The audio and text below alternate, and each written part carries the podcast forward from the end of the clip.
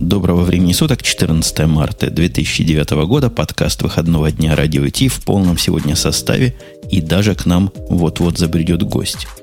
Я, видимо, осюрпризил моих ведущих, потому что соведущих, потому что Бобук из города Москва понятия не имел о госте, но он его знает. Лавале к этому гостю вообще особенно трогательно относится, особенно к темам, которые наш гость может затронуть, но и Грей, Грей он единственный партизан в курсе.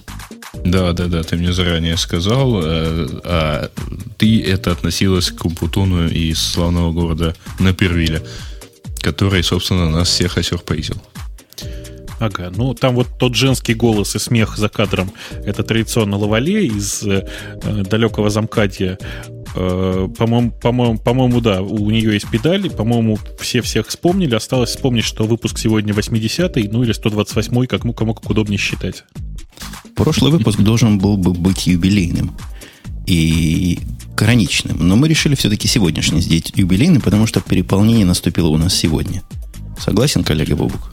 Согласен. И Поэтому... как назло, сегодня куча юбилеев. Ой, юбилеев куча, кроме наших. И давайте, пока мы до юбилеев не тронули, пока гость там не заснул, я его впущу в эфир. Вот он к нам заходит, и он скажет нам чего-нибудь. Чего, собственно, в гости-то просился? Наверное, есть у него что умное сказать. Дорогой гость, с нами ли ты? Привет. Привет тебе. Привет. Я тебя представил, не знаю, слышал ты или нет, как любимый гость нашей очаровательной лавале, особенно темы, которые затрагиваешь, а она просто от них млеет. О, да. Ты с, ты с чем пришел сегодня? Опять мы глупости рассказали в прошлый раз, и ты решил нас поставить на достойное нам место? Да нет, не глупости. Там про скайп было несколько слов сказано. Там все намного интереснее, мне кажется, и можно об этом поговорить. Давай поговорим. Тут сразу, пока мы не начали говорить, вопрос правильный задали нам э, то ли в чатике, то ли в комментариях. Говорят, а как так скайп собирается работать на сотовых телефонах? Если это P2P, это что, через тебя будет гоняться чужой трафик? А как же тем, кто за трафик платит? И, и вообще, как это батарейку жрать все время будет? Непонятно. Вопросы у народа. Ну, батарейку жрать будет любая технология, которая передает данные. Если посмотреть на такую простую вещь, как браузинг с телефона, неважно в какой сети, Edge, э, ну, за исключением Wi-Fi, там, через 3G сеть, через 2G сеть, 3-3,5, ну, 5 часов от силы, и батарейка сядет. То же самое со скайпом, там по времени работы разброс от 3 до 5 часов. Разницы не будет. P2P не работает на телефонах, то есть к телефону нельзя подключиться, это конечное устройство. Поэтому Skype работает, собственно говоря, с, э, напрямую через некий промежуточный сервер, который ставит та же самая Nokia, либо сам Skype. Подождите, подождите, Бобук, ты, ты понял, чего Я нам пы- сказали? Пытаюсь, пытаюсь уловить вообще, это как? Это Просто гейт, что ли, рож... будет? Да, совершенно да, верно. Это... Идет, э, вся информация идет через гейт. Так, а, а почему эта штука называется скайпом тогда? А потому что это коммерческое название программы, которая будет устанавливаться на устройство. Peer-to-peer там нету. То есть это, в принципе, нечто вроде того же Фаинга, только более официально. Да, совершенно верно. Идея абсолютно та же самая. То есть фактически на мобильных устройствах, которые постоянно не подключены к сети, за исключением сотовой сети, а требуется действие пользователя, программы peer-to-peer, они невозможны по своей идее. То есть нужно постоянное подключение к сети.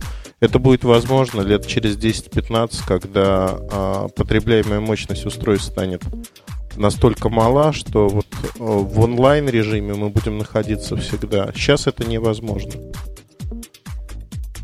Но подожди, а если я буду постоянно все-таки держать скайп в подключении? Пожалуйста, он, будет, он все равно будет идти через гейт. То есть ты его поднимаешь так же, как ICQ, либо все что угодно, да, то, что работает на мобильном телефоне сегодня.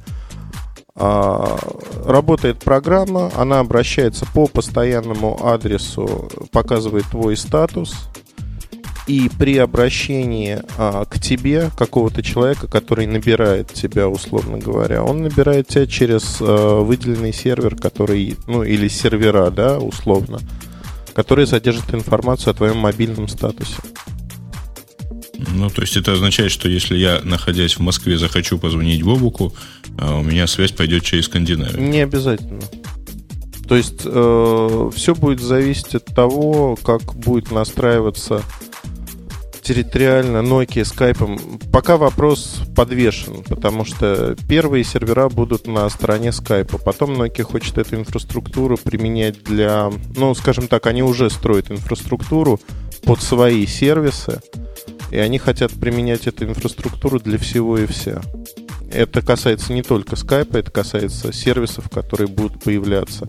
Онлайн-сервисов, которые показывают в данный момент а, ну, там, наличие той или иной активности у пользователя. мы тут аж замолчали, потому что это они затевают убийство телефонных провайдеров. Вот так тихо и сапы. Совершенно верно. Но об этом говорилось давно достаточно. Пять лет уже об этом говорится. Сейчас э, идут вложения в инфраструктуру. Она либо арендуется, либо создается. Но это происходит вот на наших глазах сейчас как-то как я боюсь всего этого, тем более вот когда предлагаются вместо давайте скажем, вместо нормального решения с нормальным нативным скайпом предлагаются вот такие, ну, я буду стараться сдерживаться и попытаться, попытаюсь никого не обидеть, но какие-то очень ненатуральные э, решения, как мне кажется. Я просто, я при этом чтобы всем было понятно, да, при этом я глубоко обижен вообще многими э, сотовыми операторами. Я тут обещал всем рассказать, мне вот сейчас вот напомнили как раз. Хотите, я вам расскажу страшную историю про сотового оператора Orange PL, пока я не забыл. Угу, ну давай, давай. Это потрясающий по своей ненатуральности оператор. Э, ну, кроме того, что у него замечательные телефонные тарифы, у него есть еще 3G. Значит, про телефонные тарифы это отдельная большая песня, но это как бы не, немножко за рамками нашей, нашего шоу, да, а про 3G э, они поступили точно так же, как в свое время пытался делать Sprint. Я не знаю, в курсе вы или нет, он, он э, принудительно в, весь трафик, который идет через 3G, загоняет в прокси. Это, в принципе, нормально, ничего страшного в этом нет. Но э, все картинки, которые э, ты запрашиваешь по HTTP протоколу, они принудительно с своей стороны э, конвертируют, ну, давайте скажем так, конвертируют в GIF. То есть они их пересылают к тебе худшего качества. Э, не спрашивая а. тебя, отключить эту фичу нельзя. То есть открываешь ты сайт, а там все картинки, ну вот, просто вот в 16 цветах практически, да, то есть просто нормальные такие вот страшненькие картиночки я просто я никогда не мог понять, зачем они это делают, но они ведь на этом не остановились. Э, видимо, где-то два года назад кто-то им пожаловался, что неплохо бы иметь возможность отключить эту фичу. Как они решили этот вопрос? Теперь, если ты, э, пользуясь браузером через 3G, э, открываешь какой-то сайт, там тебе действительно показываются вот эти замечательные картинки. Ты нажимаешь правую кнопку, внимание, в Internet Explorer 6 только работает. Нажимаешь правую кнопку на картинке, Угу. И бац, оказывается, ни с того ни с сего у тебя там есть дополнительный пункт в меню. Казалось бы, как? Оказывается, каждый HTML-документ, который к тебе приходит, у него внутрь вставляется 12-килобайтный э, JavaScript. Не спрашивая тебя ничего, просто вот, просто молча. Хренакс, 12-килобайтный JavaScript, э, который работает только под IE6, на самом деле и под ним, как выяснилось, дальше тоже не работает. Я просто нахожусь в каком-то дичайшем шоке. То есть люди нахреначили сложнейшую систему, которая усложняет им жизнь настолько, вот, ну, всем просто жизнь усложняет невероятно. И при этом еще и мешает им зарабатывать. Вы поймите, ведь по идее они 3G трафик-то продают. А я думаю, тут такая же проблема, как с производством автомобилей. То есть автомобилисты и программисты, даже когда на общем поле каком-то выступают, вместе смешивается очень плохо. Может, также и телефонщики с нормальным компьютерным миром. Но явно они плохо представляют, чем они занимаются. Или студентов каких-то набрали. Нет, тут, ребят, на самом деле история, она очень банальная. И звучит, э, ну, вот как бы на уровне слуха, не проверял, не знаю. Звучит она так. В компании Opera работал некий человек, который ушел к этому оператору. Занимался он оптимизацией как раз-таки трафика для Opera Mini в частности. И вот тот вклад, который он принес к оператору, он и был в качестве оптимизации вот этого трафика. И э, это просто работа, за которую он получил погоны, как говорят. Но в операторе, внутри оператора никто просто не подумал, о последствиях для оператора самого. То есть это странное стечение обстоятельств, когда они попытались сделать хорошо пользователям, а сделали плохо всем. Ну, в общем, сам, Каким само по себе хорошо решение пользователям? просто... А? Что хорошего Пользователям хорошо, потому что им меньше трафика приходит. А, угу. Теоретически. В реальной жизни вы да. понимаете, я вам объясню, почему теоретически. Потому что в реальной жизни, когда ты запрашиваешь фотографию размером, не знаю, там тысячу на две, да, а она тебе конвертируется в GIF, в результате результирующий GIF получается больше, чем оригинальный JPEG. И при этом хуже Не качество. считая, не считая 12-килобайтного JavaScript. Ну, это как бы да, это отдельная история. То есть я просто, я не знаю, я до сих пор трепещу еще и потому, что я просто долго пытался отлаживать скрипт, который эм, ну, простите, по HTTP протоколу забирает некоторые данные и пытается там с, с ними оперировать. Выяснилось совершенно случайно, что, э, что действительно этот, там точка была через 3G подключена к, э, к сети, и вот таким образом замечательным я вообще всю эту историю отследил. Ржали мы, конечно, долго, но расстраивались не меньше. Слушай, а вот я знаю этих оптимизаторов, зная, как они думают, я практически уверен, что этот JavaScript 12-килобайтный, там внутри для оптимизации сделан одной строкой. Ну, конечно, он такой obfuscated очень, это правда. Да, какая-то ирония. Какая-то Ну, ирония. я думаю, что, может Я быть, щас- они это да. делали изначально G- для GSM, а та- там все-таки критичный для оператора, я думаю, снизить нагрузку на сеть. Я не знаю, честно скажу. То есть я просто не знаю. Я вот сейчас в чат скину ссылку на этот замечательный JavaScript, чтобы все посмотрели и посмеялись, кто понимает. Собственно, я, в общем, всю эту историю рассказал-то к чему. Я до сих пор глубоко обижен практически на всех сотовых операторов. Я считаю, что это просто э, какой-то нечеловеческий бизнес, который повернут к лицу, не знаю, лицом, видимо, к ну, даже не к деньгам, а непонятно к чему. А к нам, потребителям, он исключительно той частью спины, которая уже утеряла свое благородное название. Э, И поэтому я-то бы, вот, наверное, бы радовался к тому, что хоть, хоть какая-то там, хоть, хоть компания Skype начала хоть как-то активно нормально работать. Пусть хотя бы для начала с, э, э, с Voice. Нет, Так нет ну же, ты тут предлагают совершенно ненатуральное решение. Чего? Э, Ты преувеличиваешь ненормальность операторов, на мой взгляд. Нормальная большая компания. Как э, так, в которой, ну, то есть разные люди принимают разные решения. Знаешь же эту замечательную историю, когда какой-то достаточно большой компании менеджером для улучшения а, как бы, ну, для возможности ездить в командировки и так далее на встречи, выдали каждому по ноутбуку. А отдельное управление для, в целях обеспечения этой сохранности издало указ, от- э, приказ о том, что эти ноутбуки запрещается выносить из- за пределы офиса. Хорошо, да, хорошо. Слушайте, кстати, кстати, о ноутбуках и нетбуках. Э, Мы тут практически спорим параллельно у меня в чате. Э, Скажи, пожалуйста, дор- дорогой Эльдар, мне показалось или что-то там в одном из ваших последних подкастов проскочило насчет нетбуков от Nokia? Да, совершенно верно. Но они не называются нетбуками. Это новый класс устройств между, ну, опять-таки, э, между мидовскими устройствами, то есть интернет-устройствами и ноутбуками нормальными. Некое промежуточное звено. Но они планируют, что оно станет таким же распространенным, как э, нетбуки, ноутбуки сегодня. Ага. Э, То есть это, это, это наверное, чуть- чуть-чуть меньше, чем нетбук, да, но чуть-чуть больше, чем нынешние интернет-панели, которые делает э, Nokia. Ну, скажем так, это Linux, это Linux, который э, по размеру помещается. Основное условие, он должен иметь очень большой экран, сенсорный желательно, а, иметь полноразмерную клавиатуру для комфортного ввода на столе, либо на ходу каких-то вещей, и помещаться в карман пиджака рабочего. То есть, э, исходя из этого, вес этих устройств не больше полукилограмма, время работы максимальное, что описывается архитектурой, то есть это ARM-архитектура. А, ну, через поколение устройств, да, вот следующее поколение, оно будет еще пока на старых решениях, но в целом это будет очень интересно просто по достаточно банальной причине. Они предвосхитили то, куда сейчас э, ломанется вся основная э, толпа, выпускающая нетбуки. То есть фактически будет разделение на две ветки. Вот э, не знаю, как назвать, субнетбуки, наверное. То есть это вот то, что пытается сделать Sony с Vaio, э, Sony Vaio P. Вот P-шка это Мгм. первое приближение. Если ее еще чуть-чуть сократить, по размерам и сократить широкоформатный экран чуть-чуть, оставив его разрешение, то получится вот то, что делает Nokia. Но это 2011-2012 год.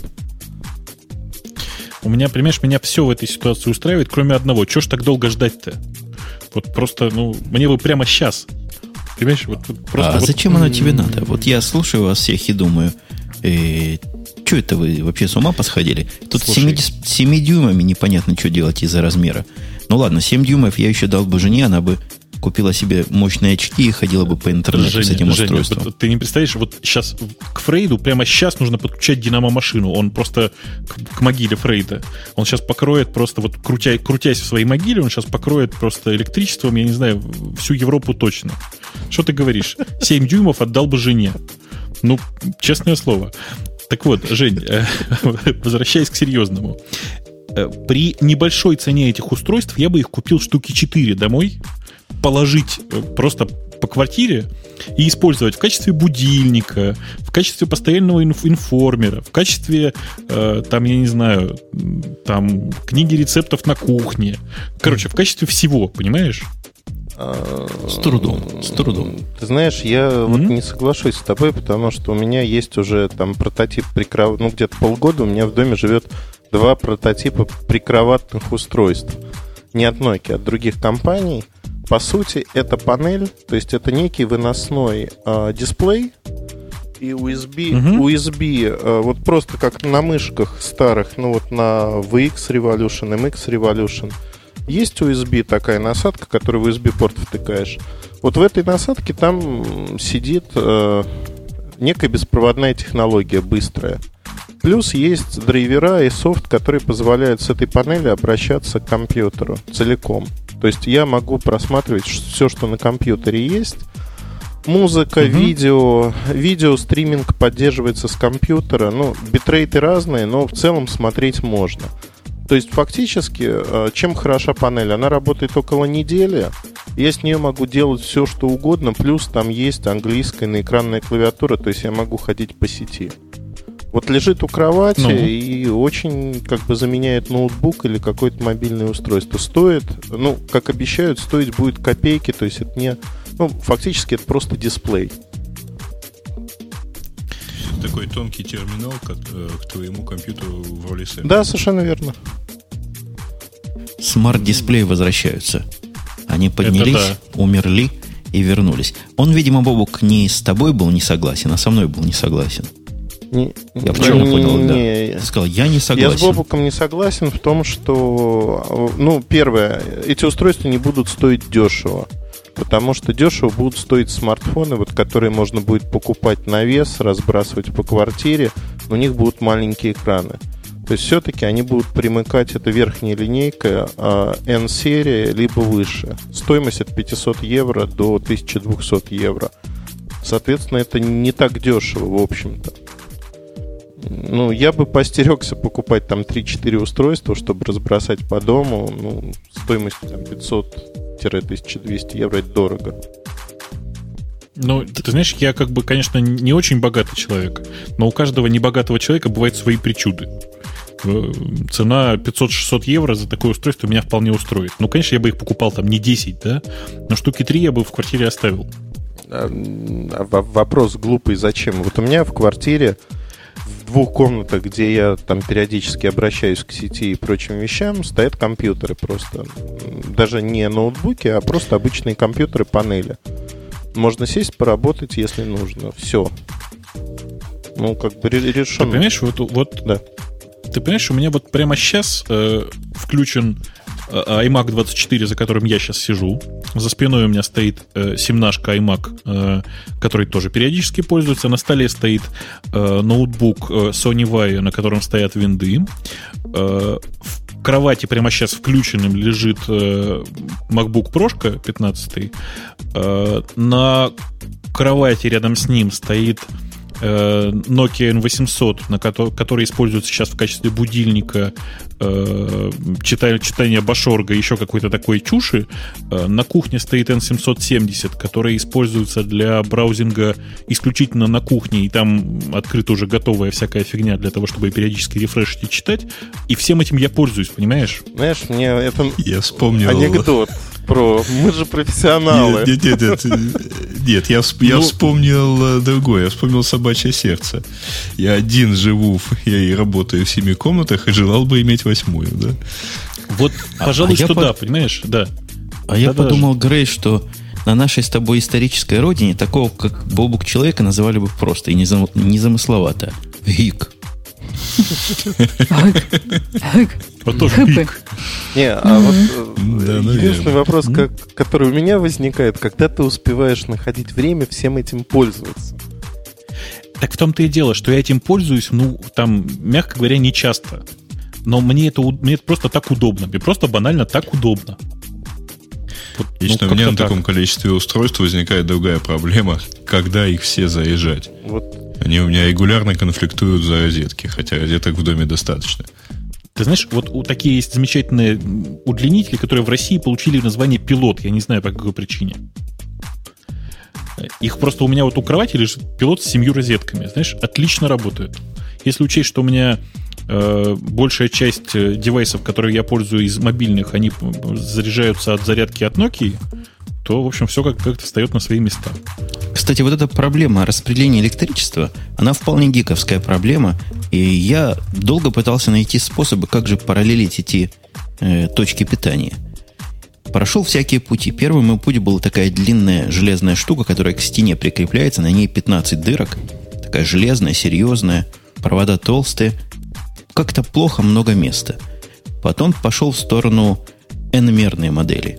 Называется спрут. То есть у него много лапок, и на конце каждой лапки то место, куда втыкать можно. Какую-то вилку. Тоже как-то оно путается плохо. А вот теперь перешел в трехмерную модель. Представляет собой такой куб или параллелепипед, у которого дырки со всех сторон. Крутизна? Ну, вам еще везет, ребят, то, что у вас по питанию нормально. У нас в доме, к сожалению, с питанием была проблема. Мне пришлось в кабинет проводить отдельную, заводить отдельную линию со своим электросчетчиком, всеми делами. И я могу ответственно сказать, что ну, вот вся техника в кабинете, она сжигает в два раза больше электричества, чем вся остальная квартира за месяц. Ну, хорошо, Сейчас что у меня большая часть... да, до перевоспитай гика с экономией электроэнергии. Я предпочитаю убивать бобров, ты знаешь. Э, У меня была такая версия этой фразы, но я Да, решил, что она кровожадная. Я понимаю. Э, У меня просто все, все устройства, которые есть, они отлично умеют засыпать. И большая часть устройств, которые у меня сейчас лежит, оно просто спит. Ну, то есть, я не знаю, как, как э, замерить электри- потребление электричества у спящего устройства. Ну, то есть, можно, конечно, но смысл. Они у тебя в розетку воткнуты, то есть они засыпают. Да, конечно. М. Ну, как, что-то что выключает, что-то засыпает хибернейтом, что-то засыпает слипом, то есть, ну, как бы, там выключен экран, выключен жесткий диск, по максимуму всего выключено.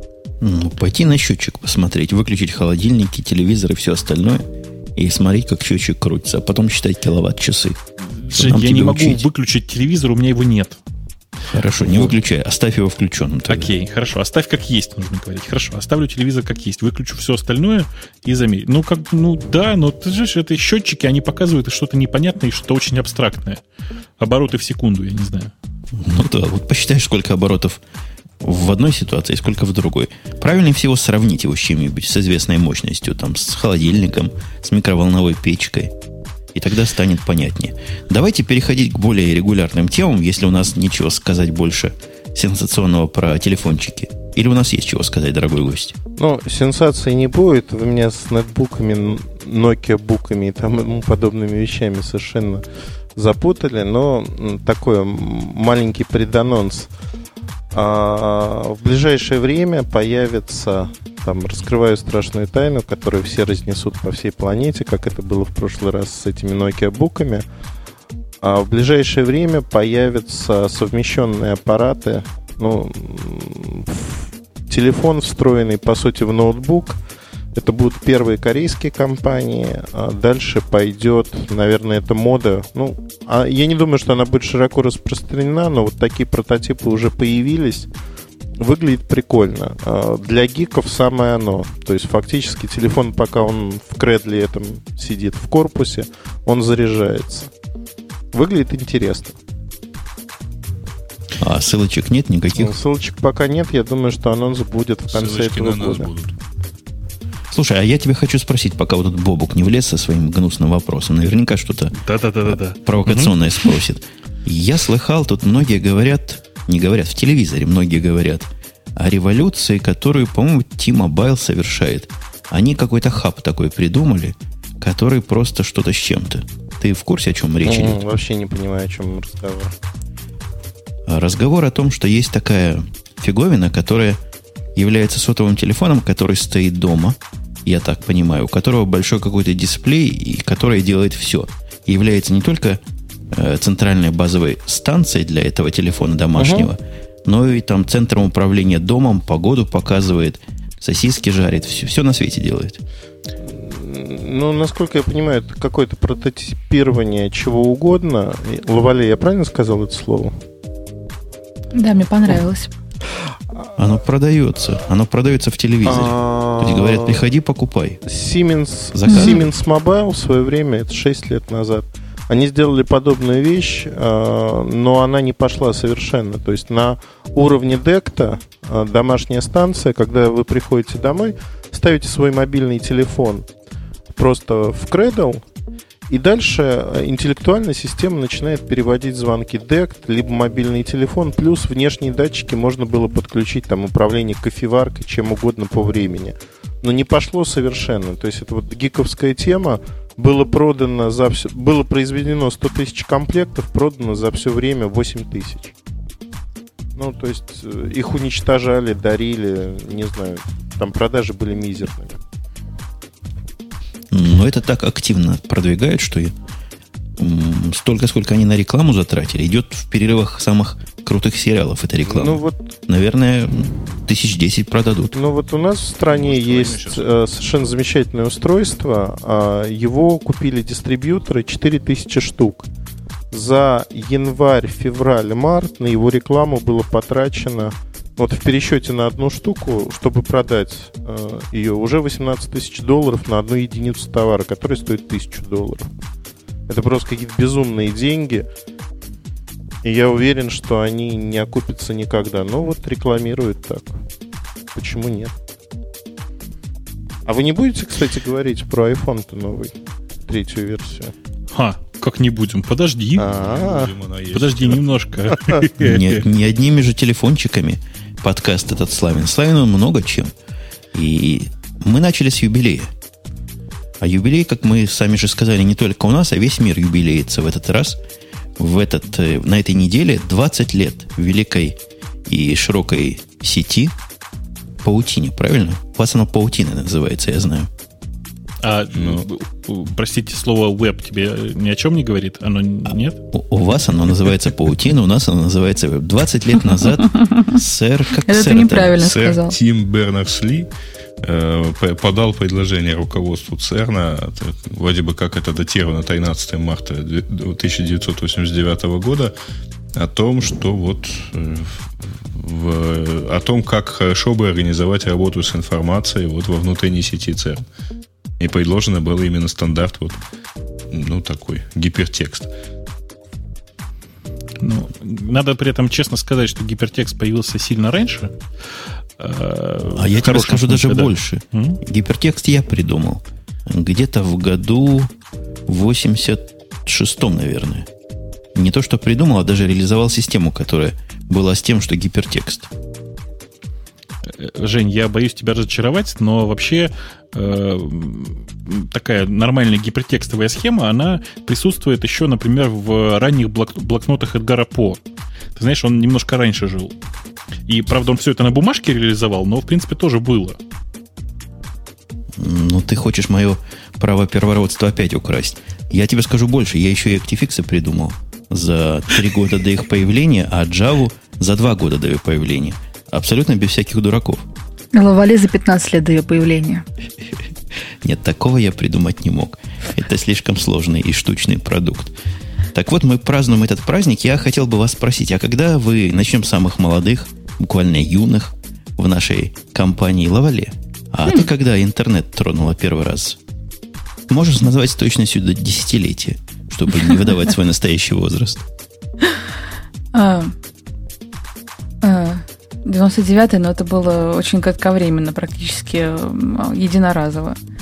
А вернулся он ко мне в 2001. А нет, вру, в 2000 Да, 99-й, а потом 2000 Ильдара, а ты когда? Ну, в начале 90-х. Точную дату не назову, но это были еще ВБС, потом это был канал Академии наук у нас дома стоял, папа там чего-то с ним делал. А папа вообще занимался клонированием западной техники, поэтому там года с 80-го у нас... А, у вас это наследственное? Видимо, да, но папа занимался именно а, компьютерной техникой. А я вот в телефоны угу. ушел. Подожди, подожди, ты нас путаешь. BBS не были на базе TCP/IP интернета, это был не, не, не, свое да, модемное point-to-point коммуникация. А веб появился у нас год так, ну так не соврать. Ну, 93-й, наверное. Могу соврать. Нет. То есть меня ты переплюнул, потому что я с вебом в 94-м начал. По-моему, в 94-м и вышел Мозаик.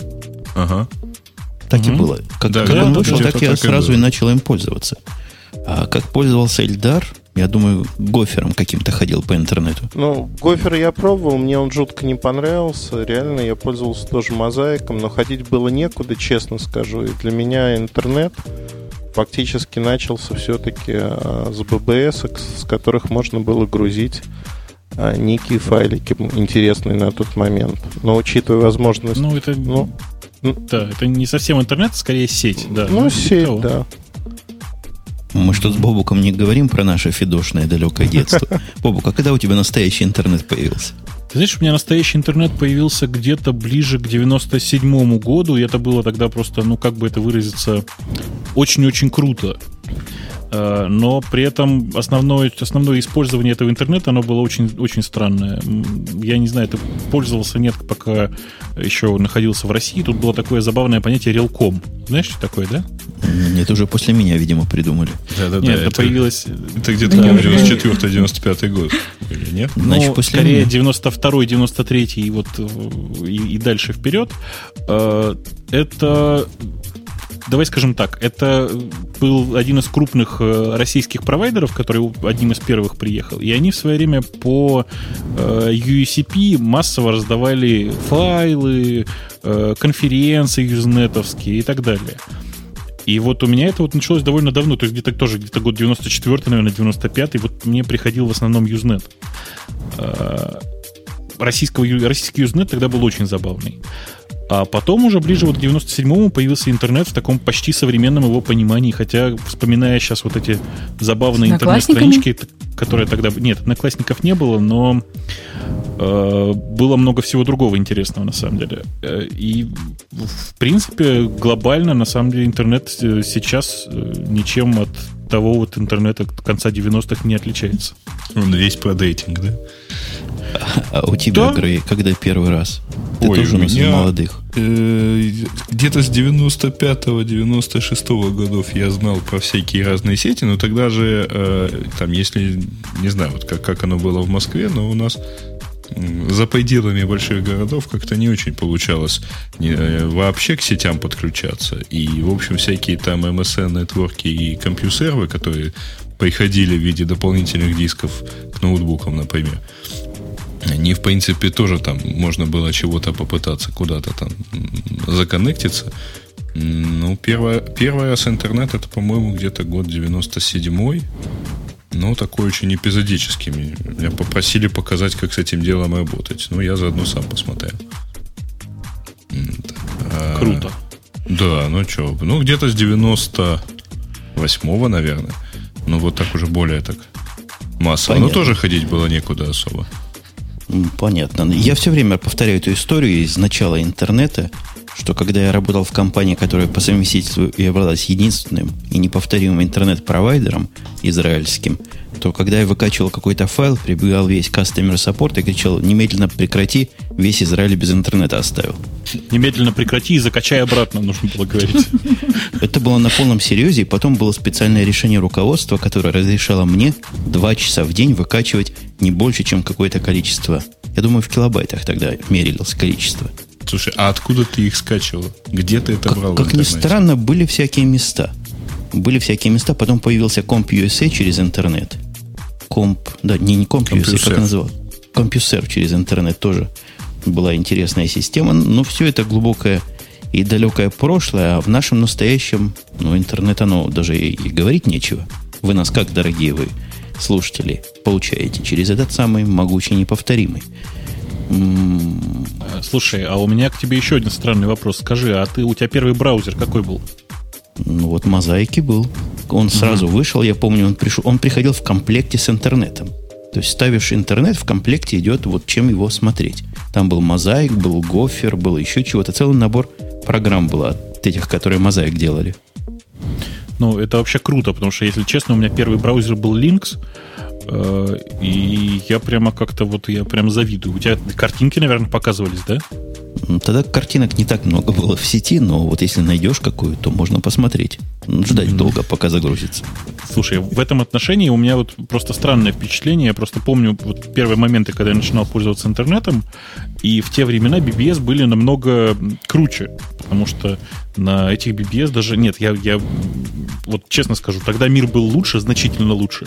И порно на BBS практически не было, но эротические гифы были при помощи этих самых э, аски графики или не, настоящие? Не, не, ну что? Настоящие. На BBS были нормальные красивые гифы. Нет, джипегов я тогда вообще ни одного не видел.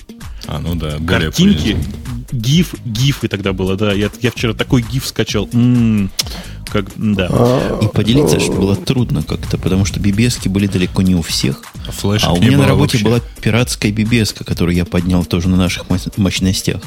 Была очень популярная. Я думаю, старые израильские жители, может, даже и помнят. Не буду там, говорить название.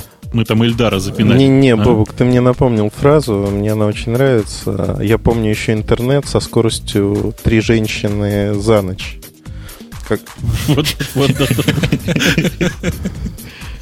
А вы помните это чудо современных технологий, когда пришел на выставку, по-моему, в Москве была выставка в году 90 том же четвертом, и там показывали супер-дупер модем – я сам помню, как у модема была такая, похожая на военный аппарат, куда клала, клали трубку, и прямо звуком он в динамик пищал.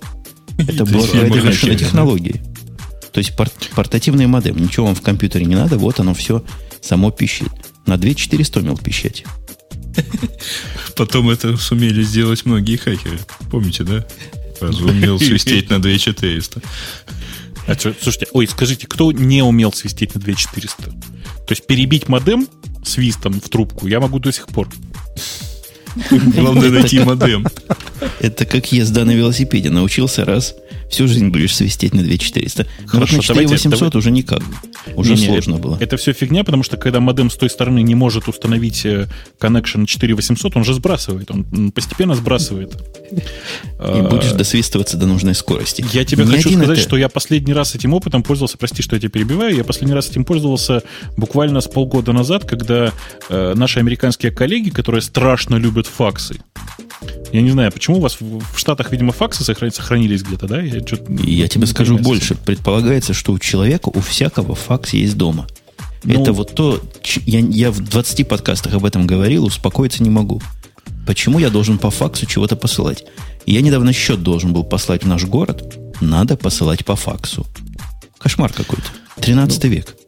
Короче, нет, ранее средневековье. Я тебя готов просто отдельно организовать тебе курсы, как э, свистом э, с той стороны факс ввести в такое состояние, что он будет постоянно э, там монотонно гудеть на одной ноте и ничего не посылать. Очень Призывать удобно. к себе механика, да? Э, да, и свистом призывать к себе механика. В чате пишется, пишут, что после того, что ты рассказал, Бобук, к тебе хочется обратиться по имени-отчеству. Бобук Николаевич, прощайтесь. Второй mm-hmm. юбилей, который на этой неделе был, который прекрасен. Наверное, по прекрасности с 20-летним э, вебовским можно сравнить. Это 15-летний Unix, Linux. То бишь, конечно, не Unix, Linux. 15 лет, всего 15 лет. Всего 15 лет, из них мы с тобой, Бобок, не меньше десятка в этом деле. Меня ну, просто восторг, восторг охватывает, когда я понимаю, что в действительности кое-кто осенью отмечал 18 лет. Вот. То есть это вот, э, когда э, первая версия называется бетой 0.1, а потом в течение нескольких лет выходит на релиз, это же на самом деле повод э, потом, там, три года подряд отмечать каждую, каждую новую веху и так далее, и все время говорить о юбилее. Мне кажется, ну, Лавален хотел конечно. сказать, что э, Linux, он почти твой ровесник. Вы с этим угу. пингвином практически вместе ходили в один детский сад и под одним столом сидели. Совсем недавно, 15 лет, вот-вот. Вот вчера буквально это было. И? Это моя дочка так говорит. И? И? Ну так вот, ты помнишь, Бобу, как все начиналось? Все было впервые. Я не знаю, чего можно про историю рассказывать Linux, но тут есть этапы вехи большого пути, что в 87 году вот этот Minix, который считается неким прообразом, да, прототипом, старым братом, старшим. Появился. Я бы сказал, что это катализатор скорее. А в 91-м Торвальдс, как сказано в нашей статье, разгневанный тем, что к университетскому юниксовскому серверу не смог подключиться, его не пустили туда, наверное, по рукам били со всех сторон. Так вот, написал он то, что то, из чего выросло то, что выросло. Нет, там, по-моему, все-таки немножко иначе было, если вспоминать его мемуары. Вот. Он просто к этому времени у него компьютер появился.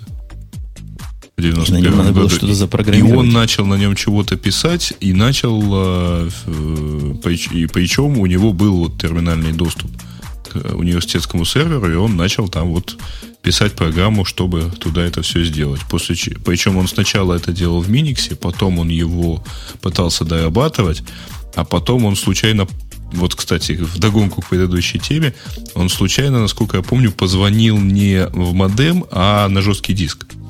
Чем снес, собственно, по-моему, чуть ли не все его содержимое, э, вернее, содержимое раздела, на котором стояла Minix, и пришлось научиться полностью переходить на, собственно, но, свеже начинавшуюся писать систему. В 94 ну, году. Там, да, прости, говори, я тебя еще раз перебью, там все еще смешнее. Дело в том, что он начал писать новую операционную систему, потому что терминал в Миниксе был полное говно, простите. Mm. То есть просто поддержка терминала в Миниксе была просто ужасна. Ну да, Она, сам Minix, деле, он, в общем, достаточно залицензированная штука была, и он не мог mm. просто так вот, по-моему, там то ли с исходными кодами как-то сложно было до них достучаться, ты, в общем. Там как-то да, там, там в, то, в те времена было довольно непонятно вообще, как, как, как и что с Миниксом. Я не помню, что там было с лицензией. Э, но вообще автор Миникса, он до сих пор не отличается особой адекватностью. Э, ну, это даже, даже на фоне Linux он не отличается особой адекватностью. А мы изучали, как-то, по-моему, рассказывали буквально недавно. Да, да, да. Что-то да, он да. такое сказал. Да, да. И, собственно говоря, в общем, в результате, в результате всего этого, всех этих подергив, подергиваний появился Linux версии 0.0.1, по-моему, он назывался, да, 0.0.1а даже он, по-моему, назывался. Как-то По- вот так. Появился он не 15 лет назад. 15 лет назад, собственно, то, что мы празднуем на этой неделе, это выход версии 1.0, которая вышла 13 марта 1994 года. Вот математики большие могут подтвердить, что сегодня 15 лет. Я прав, 15 лет. В 96 году у них появился пингвин там, в комплекте. И мне не кажется это большой вехой такой. А следующая большая веха в этом обзоре почему-то в сторону Ильдара. Такой кивок делает, что в 2000 году появился Linux Powered Cell Phone. Может, ты, ты одну пропустил. Биг, в 98 году, в 98 году Столман э, побоился, ну вот, впрочем, уже от, все отросло обратно. Это тоже веха. Еще одна веха, что в 90, 2004 году появилась у них Ubuntu. Все эти сомнительные вехи, я бы не стал их так разбрасывать, так бы расставлять. Тут, ну, по мнению, кто это нам писал-то? По мнению Гизмода, вот это, это как раз таким образом и празднуется. Мы поздравляем линуксоидов. Мы сами линуксоиды. Мы сами к Linux нежно очень относимся. Мы его по профессии используем со всех сторон. Все буквально. Но жить предпочитаем но... с Макинтошем. Да, может быть, мы с ними и жили бы, но мы достаточно богаты, чтобы жить с Макинтошами. Я живу не только с Макинтошами, я вообще такой очень разносторонний молодой человек. У меня есть вот и ноутбук э, э, от, от компании Lenovo, на котором стоит Linux. Так что я вполне себе даже причастен. Э, я действительно, я просто целиком присоединяюсь к поздравлениям, тем более, что по забавному течению обстоятельств Linux оказывается всего на 10 лет моложе, чем Windows, да? Где-то так примерно. Э, и, в принципе, такой успех, вот такой молодой, а такой уже, в общем, подающий надежды. И хотя нас с тобой в твоем же чатике, в твоем же форуме а, обвинили в том, что в Linux мы не понимаем, даже с нашей непонимающей точки зрения мы можем только радоваться и желать ему дальнейших и длиннейших лет жизни. По поводу Linux была какая-то у меня... А, история была, буквально история, а байка. Вы помните, я вам рассказывал, дорогие соведущие, о том, что на работе меня заставляют Linux бросить, а Solaris поднять. Нашелся совершенно концептуальный способ, как эту проблему решить. С легальной точки зрения, не поверите. Угу. Кто предположит? Что, дорого стало, нет? Еще хуже. Наоборот, слишком дешево. Вся тонкость заключается в том, что если доказываешь легальному департаменту, то есть этим адвокатам, показываешь, что ты за Linux хотя бы что-то заплатил, они считают его больше не GPL, больше не опасным. У них полнейшая каша Ого. в голове у высокооплачиваемых адвокатов. Главное, говорят, заплатить. Вот Red Hat Ого. платите, молодцы, значит можно. Слушай, Отлично. Жень, Жень, подожди, слушай, а вот скажи, пожалуйста, а Бобук Linux вы не готовы ставить у себя там? Легко. Главное заплатить надо. Меня тут заставляют заплатить за JBoss. Я пытаюсь найти, кому бы заплатить. За Log4j. Вот никто не хочет брать деньги за Log4j. Женя, мы все с тобой организуем. Ты скажешь, что это крупная русская компания. Они выпускают много интересных open source продуктов. JBoss Бобук. Э, э, Log4 Бобук. Да Бобук Linux вообще сам по себе. Придется потом отдельно объяснять, почему у этой крупной русской компании счет где-то в Кипре, да? Да почему в Кипре обязательно? Зачем мы, что мы будем Все правильно оформим. Сингапур. Правильно И оформим. все это бобуковское не будет запускаться без чего-нибудь лавале, да? Э, обсудим. И решим, и накажем, кого попало. Не, ну это смех смехом, но в самом деле пытаюсь теперь найти. Сам, самая главная проблема, будете смеяться, кому за протобаф заплатить. Google отказывается брать деньги под любым предлогом. Слушай, он же open source, что ты паришь мне мозг? Бобук протобаф. То есть любому можно заплатить? Да, конечно. Бобук протобаф и все. Договорились. Обсудим это дело за А скажи, а у вас на рабочих столах там Windows же, да, у всех? Ну, в основном. Ну, простых людей ты имеешь в виду? Да. У таких очень простых, да, конечно, Windows. Да. Свежий продукт у меня есть, отличный. Bobuk Explorer 8. Пока я с вами разговаривал, тут мне пришли мои новые продукты, о которых мы поговорим. Ребенок да. занес в после шоу. А угу. пока, пока мы Linux поздравили, э, Ильдар, ты к Linux как тепло же относишься? Очень Все тепло. телефончики должны Linux обожать. Очень тепло. Горячо. Откуда? Ну, как откуда? Я Linux люблю буквально последние годы. Но на настольных машинах я им не пользуюсь, естественно. Но мне обещала компания Motorola на протяжении 7 лет, что все устройства, они будут с Linux каждый год. Ну, вот сейчас выясняется, что это не так. Но в целом к Linux отношусь хорошо. Потенциально он бодрит компании – и э, свой сегмент рынка отвоюет как в мобильных устройствах, так и, в общем-то, в настольных. Но на, на сегодняшний день вот все сборки, которые я пробовал для не для гиков, а для нормальных людей, вот просто поставить и забыть, уже приближается к тому, чем можно пользоваться, наверное, вот в моем понимании. Я даже один ноутбук, в общем-то, использую именно для таких экспериментов. В свое время я также примерно присматривался к BOS, была вот такая. Geox была. К сожалению, были, но сплыли. А ты жалеешь, вот Очень что жаль. они ушли? Э, Биос жалею. Ну, не сказать, чтобы сильно, потому что все-таки для постоянной жизни она была довольно тяжела, в том смысле, что, блин, зараза, я знал, ну, не знаю, больше десятка способов, как ее уронить так, что потом она не поднялась. Э, это замечательная операционная система, и фанатов у нее очень много осталось. Э, поэтому очень легко судить о том, что она была довольно успешна у тех же самых гиков. В общем, жалею, а, да. Ты знаешь, что мне... По-моему, на... это была первая красивая ось, нет? Да полуось, в принципе, тоже ничего было.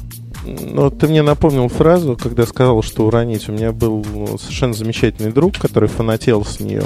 И он мне, не только мне, показывал вот именно этот недостаток, как он умеет ее убивать. После этого он садился и просто инсталлировал ее заново. Ну, это был совершенно такой смертельный номер. Зачем он это делал, для меня до сих пор тайной остается. Ну как же, это же интересно. Как э, писал э, еще Джером, Клопка Джером, а, про то, вот, что вы можете либо ездить на велосипеде, либо чинить его. Конечно, когда вы его чините, у вас подозрительный вид, и ездить на этом велосипеде будет нельзя, но вместе с тем все, что вам надо для счастья, это там пузырек с маслом и отвертка.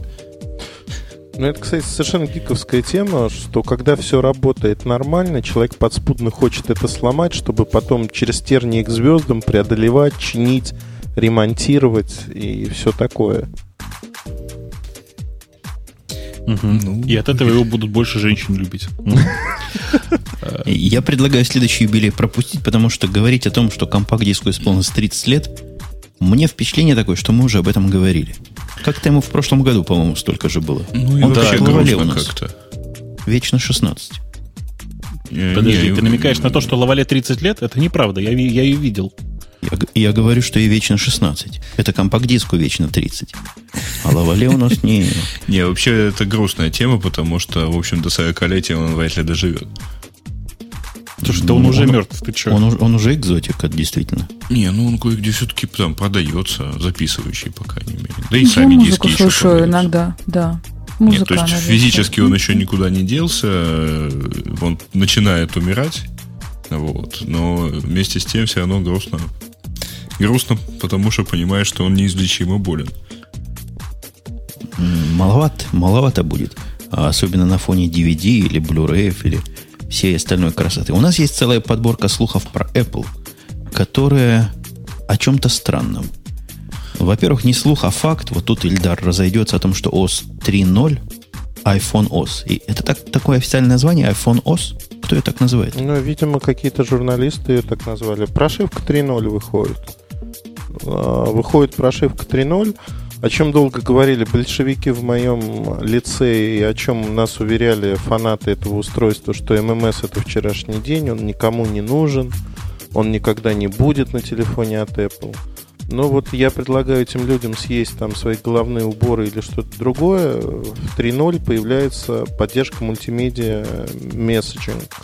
Совершенно нормально реализованная из первоначального списка, который мы составили вот при выходе первой прошивки из 176 пунктов, в третьей версии они уже 124 пункта исправили. Но есть еще над чем работать к четвертой версии. Ну, как-то должен... у вас там, да, как-то у вас не любят там iPhone. Смотри, 130 пунктов, 180 пунктами придумали. Не, я Совсем. должен сказать, что, в общем, э, я и до сих пор не использую, даже там, где у меня есть поддержка ММС, все равно не использую. Зачем? Я скажу больше, я не видел ни одного живого человека, ни одного, который умеет это пользоваться. Нет, я видел, но при современном развитии техники, поскольку все все равно идет через тот же GPRS, э, не знаю, у нас в большинстве своем там MMS через GPRS чего-нибудь достав... дальше доставляет. По-моему, нет никакой разницы. В почтовые клиенты это запихнешь или в э, ММС. Не-не-не, ребят, вот тут самая большая ошибка. Кто пользуется сегодня ММС? Не гики абсолютно.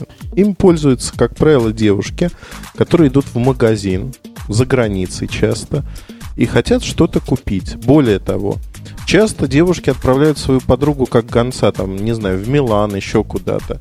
И она по некому набору характеристик должна выбрать вещь. Она выбирает эту вещь, фотографирует и шлет ММС-кой подруге с вопросом, то или не то. И дальше уже только покупает.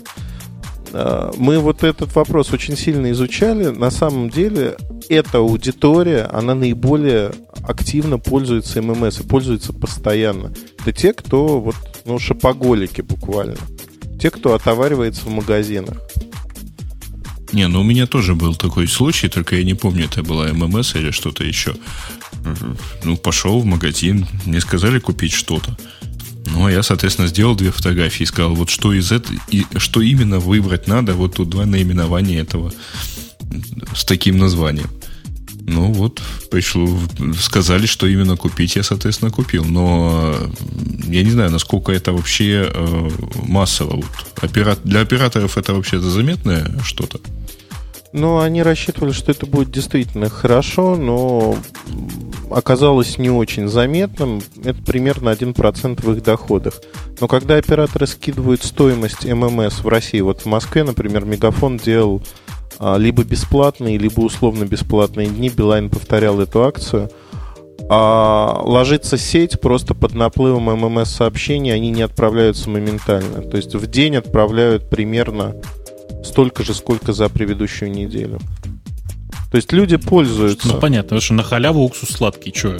Это же очевидно. Нет. На халяву а, уксус всегда сладкий был. И поэтому люди идут покупать что-нибудь в магазине, потому что они теперь могут поделиться этим быстро, да, Не-не-не, они идут покупать в магазин, потому что у них корпоративные тарифы, их совершенно не заботят, сколько стоит ММС там из Германии или из Италии в Россию. А это, извините, совершенно неуемные деньги, надо отметить. Ну да.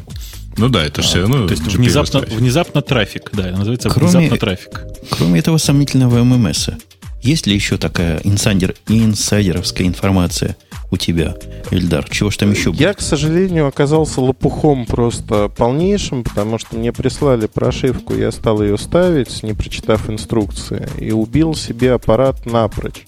Там изменили, э, ну, скажем так, защиту и э, вот борьба с серыми аппаратами, она выходит на новый уровень. Как я понимаю, там без танцев с бубнами не получится все это делать.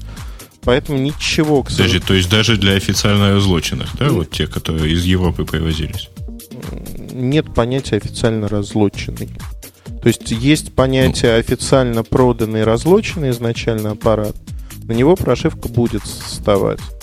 Но э, вместе с э, третьей прошивкой, насколько я понимаю ситуацию, они переработали механизм аутентификации и проверки. То есть э, есть некий центральный сервер, на котором будет проверяться все содержимое. И будете вы jailbreak делать или не будете. Если вы будете его делать в один прекрасный день, вы можете обнаружить, что у вас кирпичик. Но это такая страшилка, непонятно, как оно будет, но этот механизм введен. По аналогии с тем, как удаляются принудительно приложения вот из App Store, которые не нужны и, или устанавливаются на устройство, ровно так же они смогут рулить в полной мере э, всеми устройствами на третьей прошивке.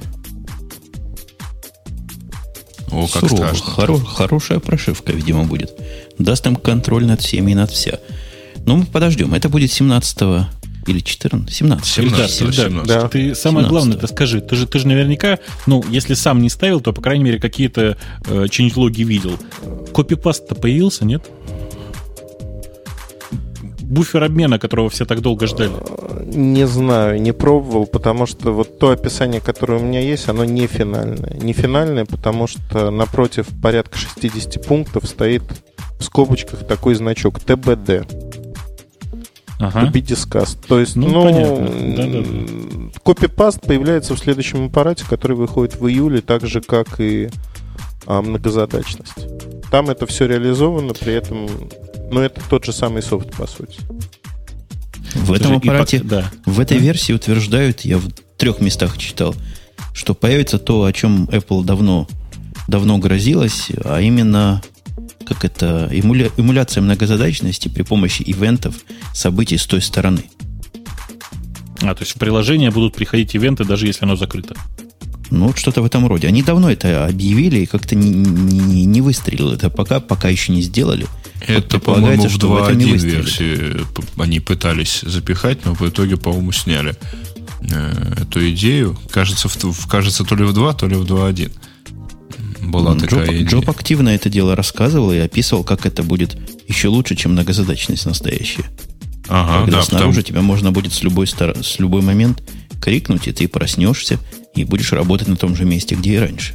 Ну да, потому что это не, не надо будет приложение, по идее, держать все время в памяти работающим, и это, в принципе, ну, очень, наверное, правильный подход.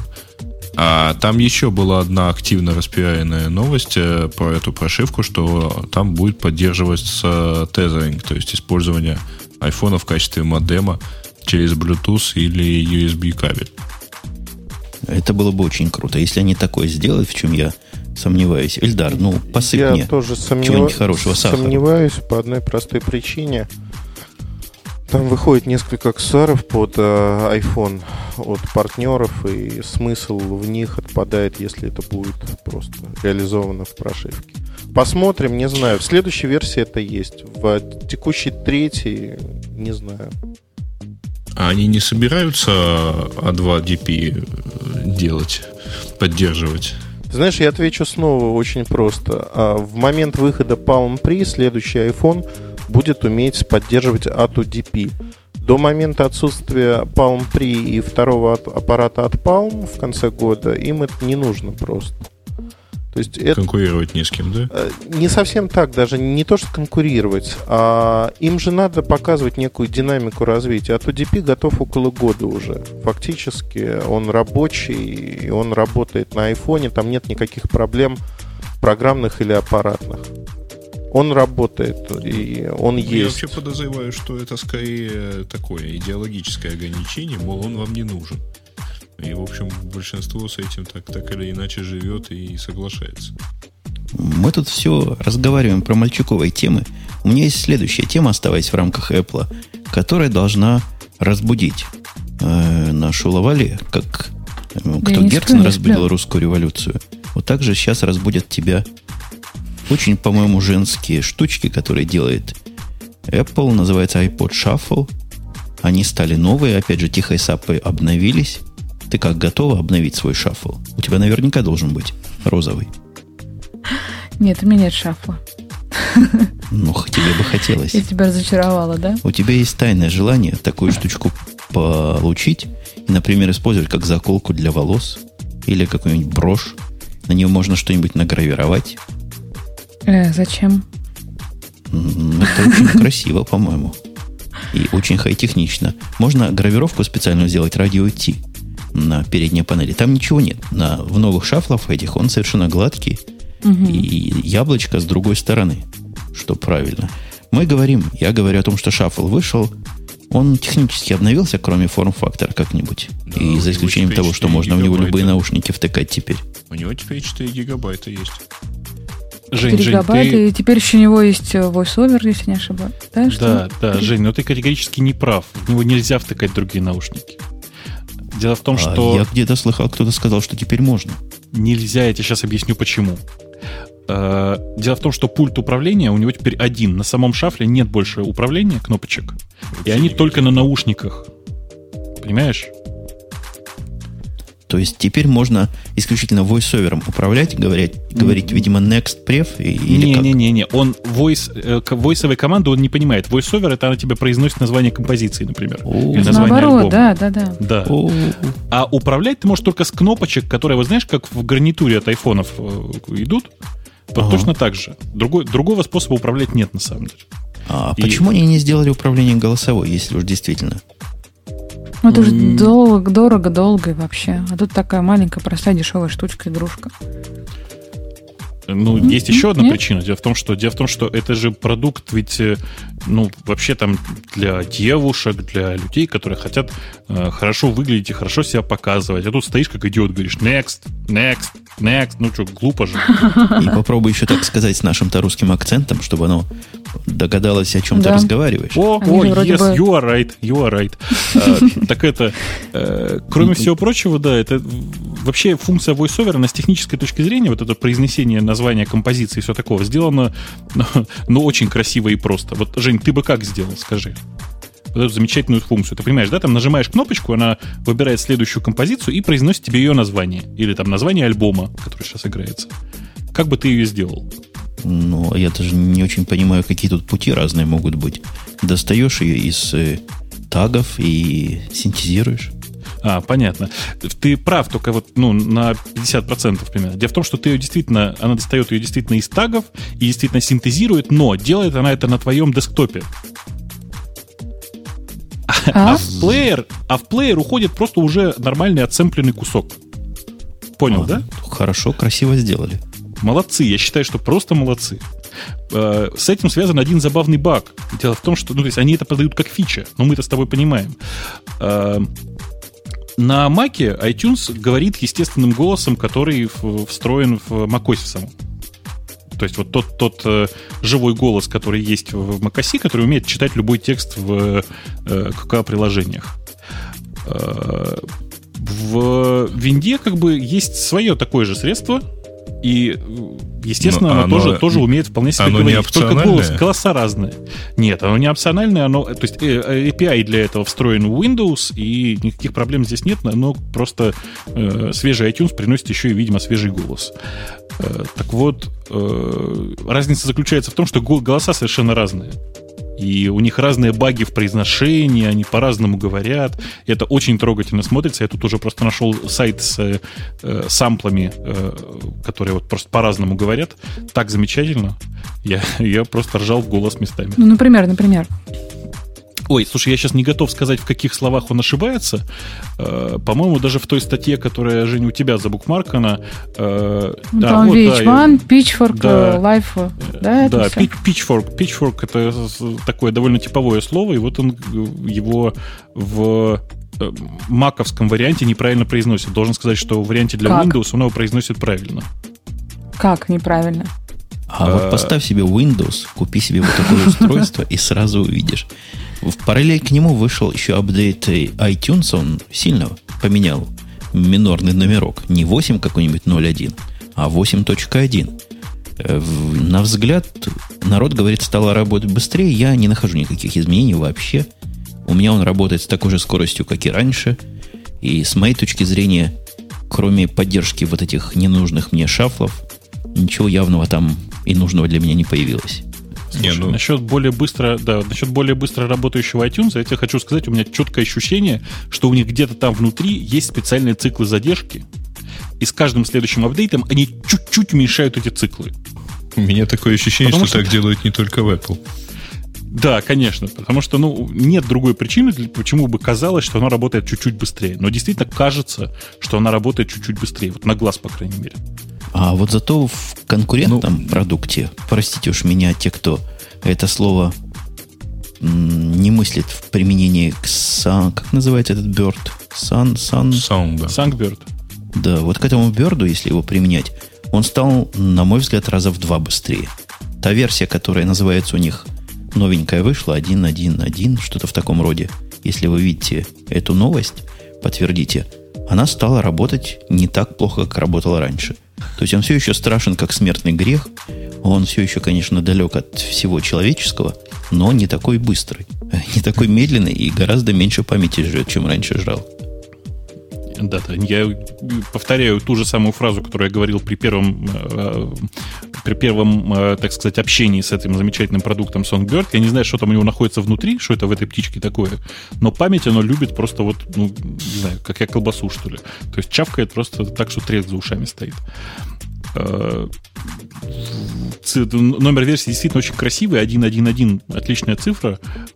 Особого прогресса по сравнению с предыдущей версией я, правда, не заметил. Может быть, плохо смотрел ну, играет, ну, плеер, да. А, чё, а в, в чем, собственно, вот я тебе, А я тебе скажу, в чем весь цимис. Он же open source. В этот момент должны быть аплодисменты. Ну, понимаешь, я как бы не Столман. Ну, то есть со стороны может быть похоже, да, борода есть, все такое, но я, я не Столман. Я не могу просто вот сейчас встать и зааплодировать, потому что он open source. Он также ортогонален тем слушателям, которые не понимают, зачем использовать iTunes, если есть Winamp точно так же ортогонален, потому что построен на концепции тагов, и будет также сложно вам и с ним, тем, кому сложно с iTunes. Так что э, я не знаю, как на Windows iTunes себя ведет. Последний раз я его запускал там довольно давно. Но я бы все-таки рекомендовал вам сначала на iTunes посмотреть, если хотите в сторону правильных систем организации музыки двигаться. У нас есть совсем в другую сторону тема, хватит уж про Apple, про Mac и, и про все такое, как ты, Бобок, называешь, нетрадиционной ориентации – Угу. Во. У нас есть традиционная ориентация GCC версии 4.4, в котором появится странное и, по-моему, превосходно удивительное. Ты бы еще рассказал всем, о чем ты. Не, ну и все знают, что GCC это такой компилятор. Это что-то для разработки, да. Это что-то для разработки, это понятно. Я не об этом. Я о, собственно, о код-генераторе. Ну, то есть, блин, Женя, ты если смотрел, ты расскажи уже. Я смотрел на ссылку, я даже ходил по продуктам, на которые они ссылаются как на родоначальников. Речь идет о том, что в списке рассылки GCC появилась план, не слух, а настоящий план о том, что будет добавлено автоматическое распараллеливание циклов на момент компиляции. То есть, если я ничего не путаю, речь идет о том, что теперь GCC сам сможет оптимизировать ваш код, который про потоки вовсе не думает, а будет форы ваши или какие там циклы с его точки зрения есть, будет уметь сам двигать на разные нити. Нити это у вас называется, да? Да, это по-русски называется нити. Э, надо при этом не забывать, что это потребует там некоторых изменений в ваших любимых make-файлах. По крайней мере, предполагается, что это, по крайней мере, на начальном этапе будет специально отдельный ключ компиляции. Вообще это будет некоторые изменения в э, тулчейне сборки всего подряд, потому что э, будет требовать использования внешнего такого э, приложения, по-моему, OTPR. Да? Я не, не могу найти сейчас собственно, текст новости, к сожалению. Там, там много чего скомбинировали. У них э, есть код графит туда будет включен, но будет э, скомбинирован с AutoPair, с этим, который известным OpenMP порожден, ну, с его спецификацией, во всяком случае, списан. Ты глядел на OpenMP вообще пристально? Да, конечно, время? конечно, конечно. Забавная штука, и, но AutoPair, он как-то не совсем в ту сторону. Он в сторону делания OpenMP Э, видимо, compatible вещей в автоматическом режиме. У меня ум за разум заходит, как они придумали, как они в общем случае решают проблему понимания, чего подается парализация, чего нет. Ты понимаешь, дело в том, что там э, для как бы это сказать, для распараллеливания выбраны самые простые задачи сейчас. То есть просто прямые циклы которые, ну, как бы их довольно просто распараллелить, правда. То есть нет, нет никаких проблем распараллелить, э, не знаю, суммирование чего там, не знаю, суммирование каунтера от 1 до 1000. Правда же? Это правда же, но зависит от, так сказать, всяких dependency, которые есть вокруг. То есть тут компилятор, видимо, должен будет смотреть на кросс-зависимости и понимать, что их нет. Вот в этом случае я могу том, представить, что... что он может это сделать. А если они есть? А если у тебя есть два цикла и порядок получение результата тебе смертельно важен, э, то не будет никакой, ни, никакого размазывания по нескольким процессорам, по крайней мере сейчас.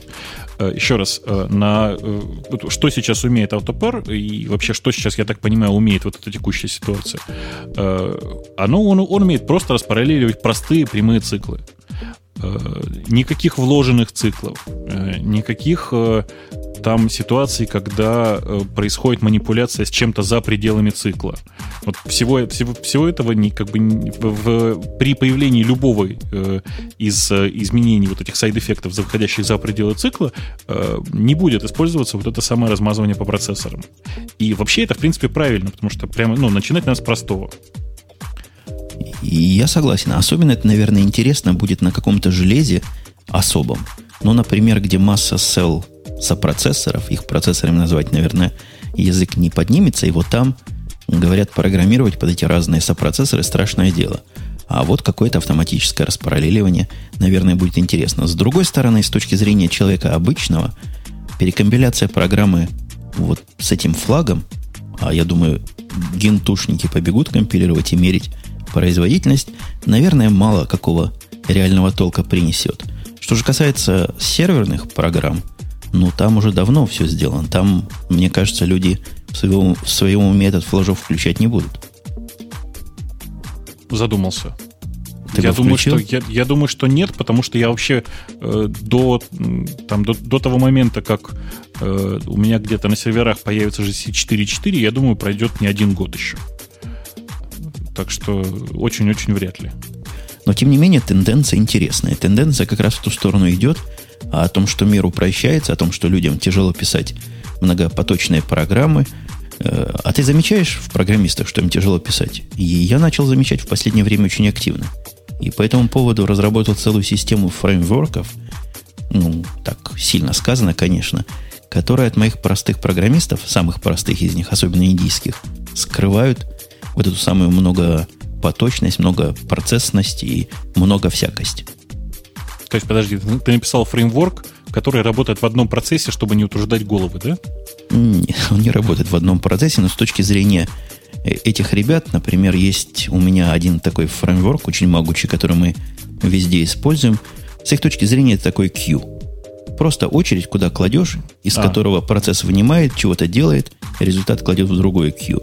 С их точки зрения это такое сплошное одно поточное queue, куда кладешь и откуда вынимаешь.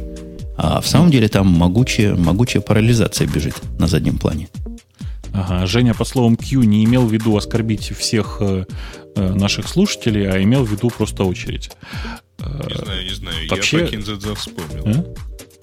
Что? Я Кинзадза вспомнил? вспомнил, да. Я тоже, поэтому я и говорил, что он не имел в виду оскорбить наших э, уважаемых пользователей, э, слушателей, простите. Э, в общем, Жень, я хочу тебе сказать, что автоматизация в такой ситуации скорее вредна, чем полезна, потому что если... Ну, знаешь, я, я, я думаю, что если ребенка не учить ходить на, на двух ногах, то есть определенная вероятность, что он ведь не научится. А человек устроен так, что ходить на двух ногах ему, в общем, эффективней. Это я к чему все? К тому, что если программиста не заставлять писать с э, тредами и постоянно помнить о том, как же происходит вообще все в конце концов в процессоре, то, э, собственно, человек и не научится этому.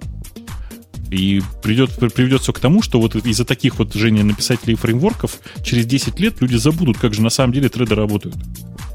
Они... Ты, видимо, с лучшими из них общаешься, молодые, новые. Они не то что забыли, они не знали. Их этому не учат. Для них это уже такое знание, как, например, э, я не знаю, архитектура 86-го процессора или, например, архитектура 80-го процессора, искусство писания в машинных кодах и прочее, прочее. Мир развивается, а мы с тобой плетемся в хвосте этого прогресса. Слушай, ну это как, блин, Сеня, вы, конечно, умнее всех нас, вы даже знаете ноты, но эта ковбойка вас унижает. Снимите ее, или, мы, или нам с вами придется распрощаться. Ну так вот, я что хочу сказать. Если человек приходит к нам и не знает ноты, то, ну, я не знаю, зачем ты их берешь? Дешево очень, что ли? Ну, это вопрос тонкий. Тут часто ситуация хорошая. Брать можно умных, которые понимают, о чем я говорю. А год назад найти кого-то, кто, кому слово потоки, эти самые threады, не вызывает дрожи в руках, или слово сокет не вызывает какого-то тупого взгляда, это было очень трудно. Вот из того, что есть, из того и выбираем. Но нам тут помогают наших, в наших с тобой проблемах, коллега Бобук, всякие компании, например, Qt. Я остаюсь в наших немножко гиковских темах. Представила пакет Qt Solutions. LGPL, как они теперь это любят делать, за что им отдельное спасибо. Если бы они еще GPL слово убрали, мне очень трудно доказать адвокатам, что LGPL это не то же самое, что GPL просто с буковкой L. Это L, наверное, large. Угу. Да. Не, не хотят понимать, какая это хорошая безопасная лицензия. Они включили кучку компонентов. Стало модно компоненты открывать. Вот они открыли. Ну, чего тут такого интересного общеупотребительного? Они State, State Machine Framework добавили сюда, что интересно, наверное. API, говоря по-русски, для обработки событий методом иерархических конечных автоматов. Просто какой-то институт вспомнился. Ты учил такое, коллега? Я в институте такое не учил, по крайней мере, не помню. А вообще, ну что, можно порадоваться. В конце концов, на самом деле, на самом деле, э, вообще реализация любой стейт-машины, да, она в, в, в, необходимость реализовать стейт-машину, даже простейшую, она возникает постоянно. У меня был курсовик на тему э, устройства э, распределения воды в свинятнике. Как и свиньи живут, называется это место. Вот в этом. Свинарнике. Вот в этом, свинарнике, mm-hmm. да. Я вот такую машину методом конечных автоматов им программировал. Э, появилось несколько еще менее заметных вещей. Например, locked файл добавились, которые расширяют их же Q-файл для совместного блокирования. Полезная вещь. А особенно в том смысле, что сделано кроссплатформенно у этих ребят. Появился компонент для взаимодействия по СОПу 1.1. Ну, тут они немножко, конечно, уже в хвосту, в хвосте прогресса тянутся. Ну, что еще из интересного тебе понравилось? А ты знаешь, я смотрю и понимаю, что все это очень-очень вторично. Потому что все это, э, все, что не касается GUI, было уже когда-то реализовано, и есть сторонние неплохие библиотеки.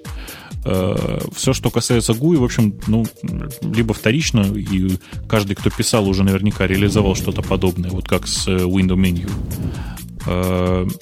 Либо, в конце концов, это никому не нужно, вот как, э, простите, виджет, который умеет э, отображать формулы в формате MathML, ну, кому это нужно? Я не знаю.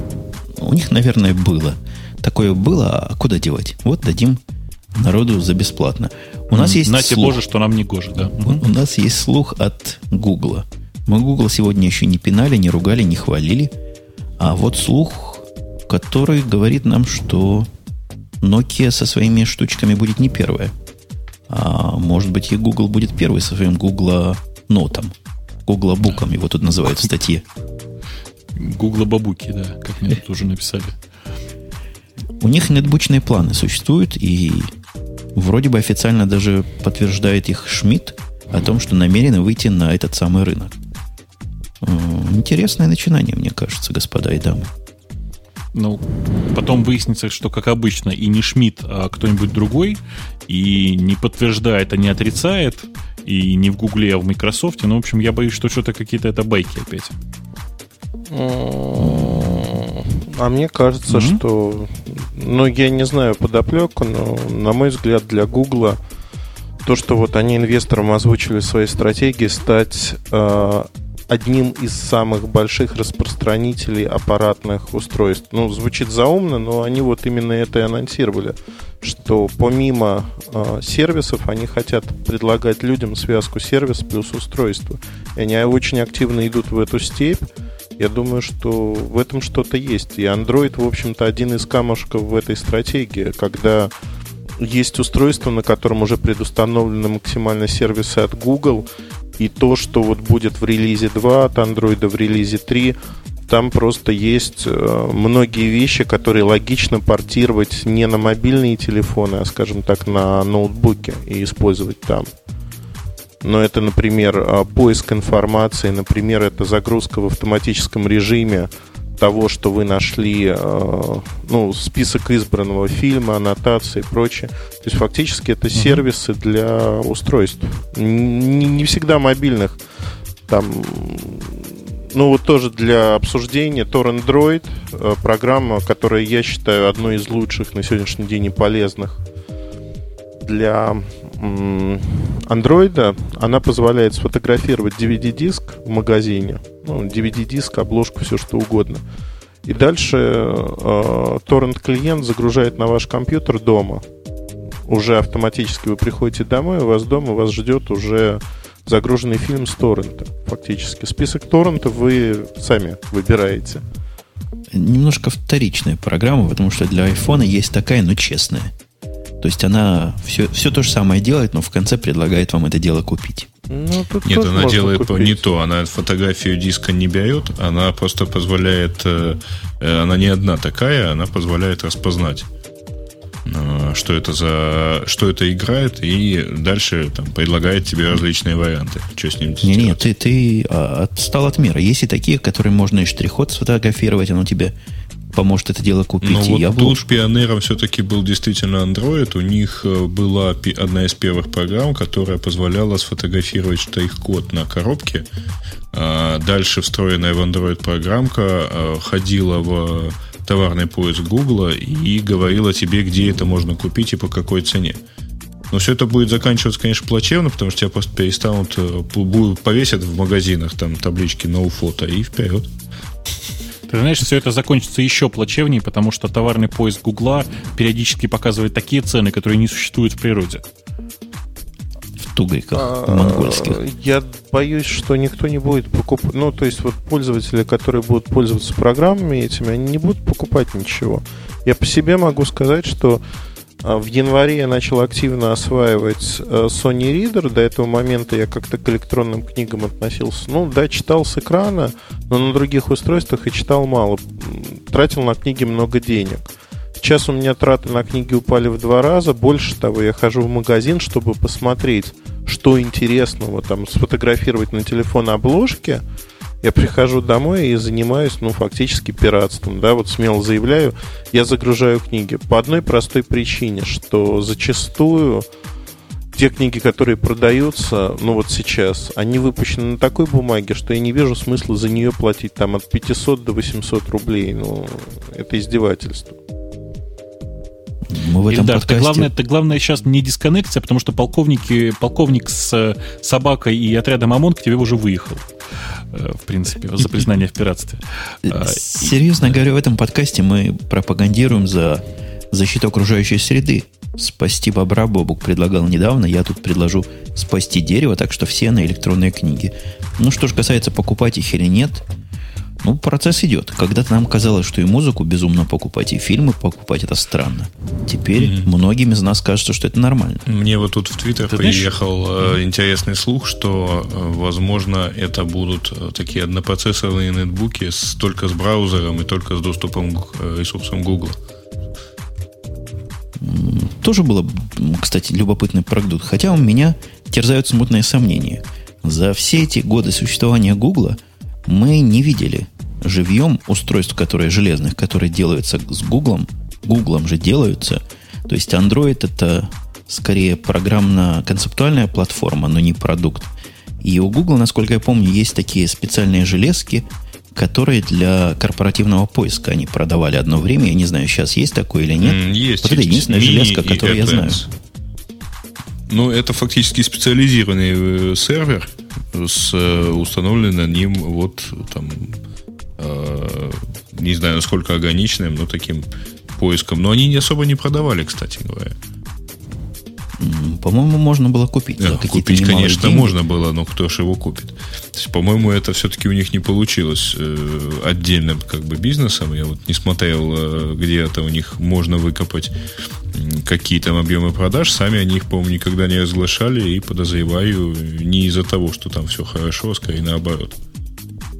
Эм, мне кажется, с выходом на этот рынок ноутбук, нетбуков, то есть суп ноутбук, суп нетбуков, что ж заговорился, суп ноутбуков, которые сейчас принято называть нетбуками, выходом на этот рынок Гугла и по слухам Apple, по-моему, этот слух на этот раз не особо обсуждали, но тоже такие слухи ходят постоянно, нас ждет много чего интересного. Меня вот в этой ситуации всегда интересует очень простой вопрос. Где деньги?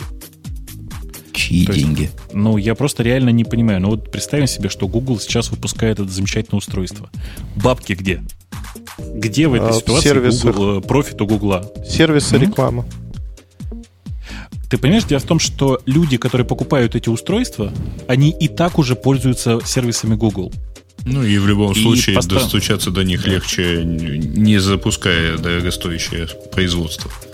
Не-не, ребят, вы по поводу производства сейчас глубоко заблуждаетесь. Вот такие тонкие клиенты, ну или там, не знаю, себестоимость Sony VIP, например, она порядка без разработки учета, вот железная составляющая, она долларов 200. Его продают... Это очень дорого. Но... Это бешеные деньги. Просто, Эльдар, чтобы ты понимал, я просто вот как бы мы тут все немножко угу. представляем себе, как устроен бизнес, да? Я тебе хочу сказать, что Google э, с хорошего среднего пользователя хорошо, если получает 3-4 доллара в год угу. за пользователя. А теперь ты ему предлагаешь продать 200-долларовое устройство. Люди столько обычно не живут, понимаешь? Не-не, а его То не будут это... дарить. Понимаешь, в чем проблема? А, схема, когда тебе что-то дарят бесплатно, это одно, а когда тебе продают mm-hmm. по себестоимости либо там с небольшим плюсом, это совершенно другое. Они же зарабатывают на этом все равно. Да, они не зарабатывают много, их маржинальность маленькая, но они зарабатывают. Я просто боюсь представить вообще, поскольку, за сколько их должны продавать. Потому что если их продавать э, не по Э, там, не, ну, грубо говоря, не, не по себестоимости, да, допустим, если у него себестоимость 200 долларов и продавать их, допустим, по 500, э, то количество людей, которых купит, будет не так велико. Ну, и я добавлю, что есть вполне э, очевидный способ, которым Google занимается и сейчас. Совершенно не обязательно разворачивать производство своих ноутбуков.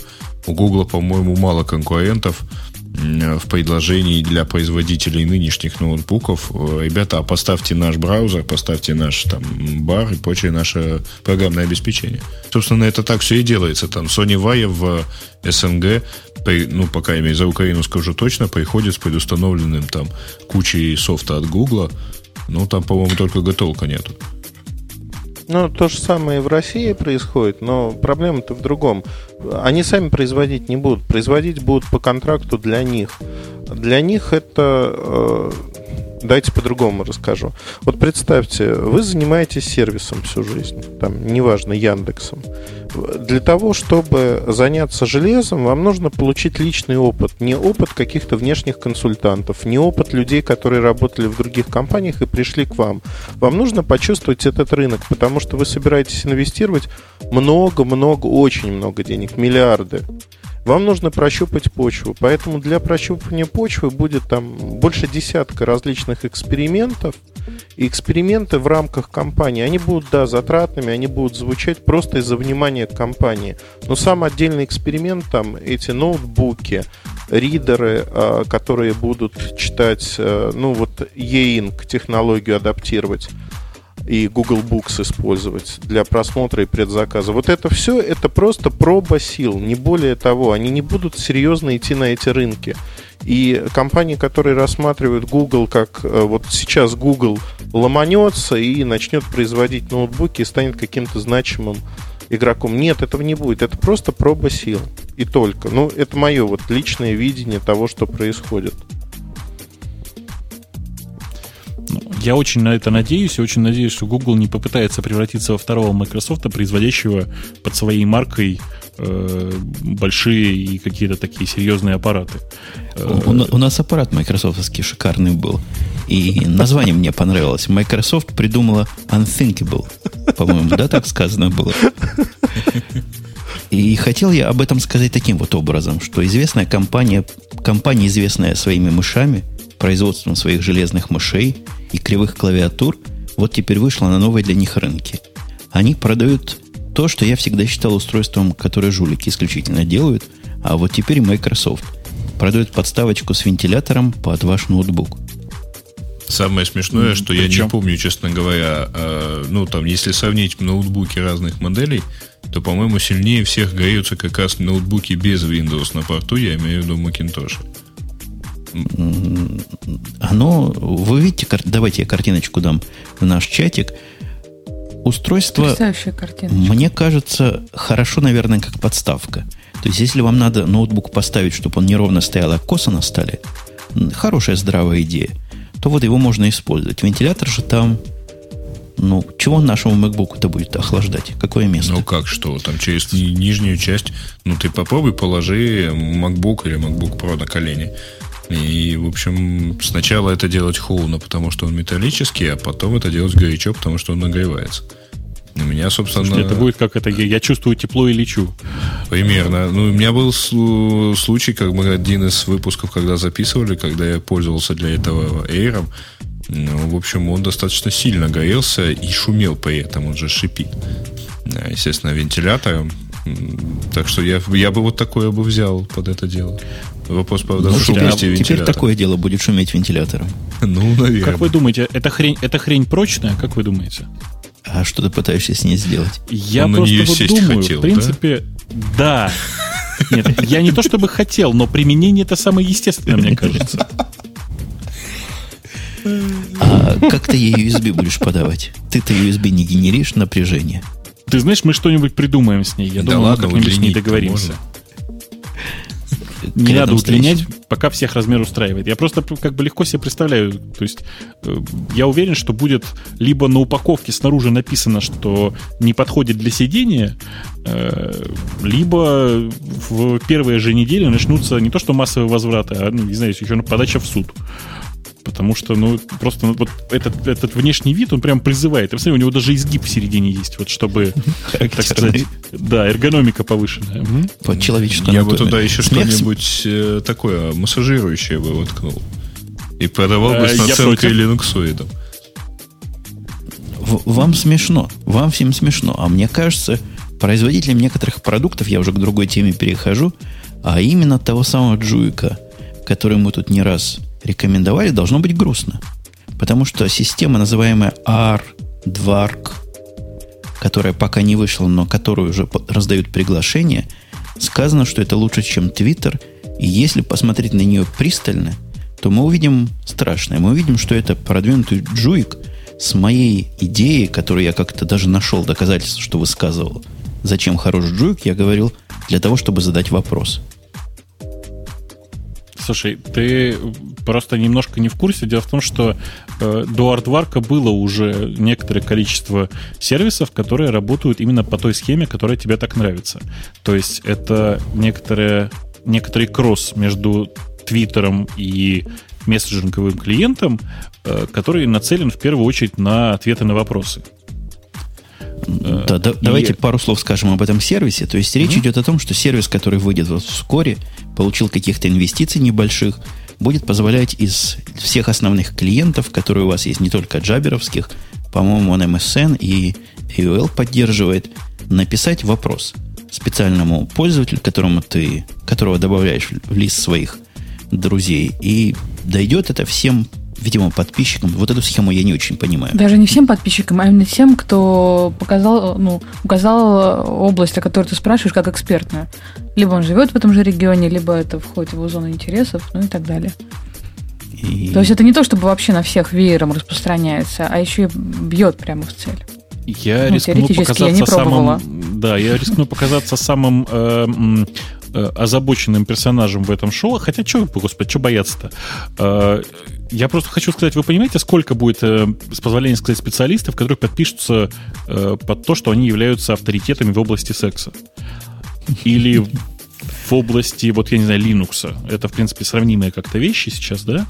Э, я просто, я представляю себе, как это будет выглядеть. Приходит новичок, который спрашивает, как ему, э, ну, давайте будем оригинальными, как ему пропачить гном 1 под, э, не знаю, под Федору 10. Э, вы представляете, какое количество сообщений будет в результате порождено, да? То есть всем там 10 миллионам пользователям, э, пользователей этой системы, которые указали у себя, что они интересуются Linux, это дело придет. Вы... Но вот после этого они будут, и я уверен, в этом деле должна быть плавная регулировка. Ты можешь выбирать себе экспертов, которые тебе нравятся, от которых ты захочешь получать ответы в первую очередь. Эксперты сами смогут, видимо, фильтровать степень глупости вопросов. Тут и есть куда копать. Но идея, согласись, хорошая, правильная, интересная идея. Угу, Вопрос угу, только в том, какой ответ получишь. Ну вот когда выйдет, тогда посмотрим. Но Они, конечно куда... же, пишут, не, не, что они в своих тестах раз, э, были в восторге от того, как все здорово, как все это замечательно. Но это же то же самое, что и любые другие сервисы. Когда вы их тестируете на своих друзьях, они идеальны. Любые GC-сервисы. А как только а, вы открываете им доступ в открытый океан интернета, начинается такой ужас. Да, находится ну, потому столько что средний интеллект, он где-то в районе нуля находится. Да. Не, у меня было несколько случаев, когда я задавал вопросы. Вот буквально сегодня был случай, когда я задал вопрос в Твиттер.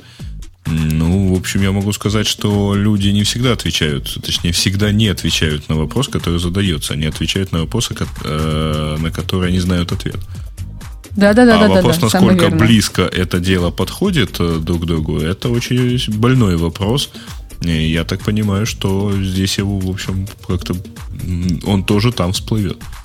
То есть там... Мне кажется, кто задает вопрос такой, на который люди дают не тот ответ, сам себе виноват. Если меня спрашивают в чатике в каком-нибудь или в Твиттере, как устроиться на работу в Америке, то, понятно, на этот вопрос ответ дать разумный человек не может. Нет. А ну... если я же спрашиваю, как регексом а, поменять такой-то URL на такой-то URL... То тебе объясняют, то... что Perl это фигня, переходи на Python, например. Это классический ответ, вопрос. Мне присылают десяток регекспов, из которых половина, конечно, неправильные, но пара окажется вполне в тему.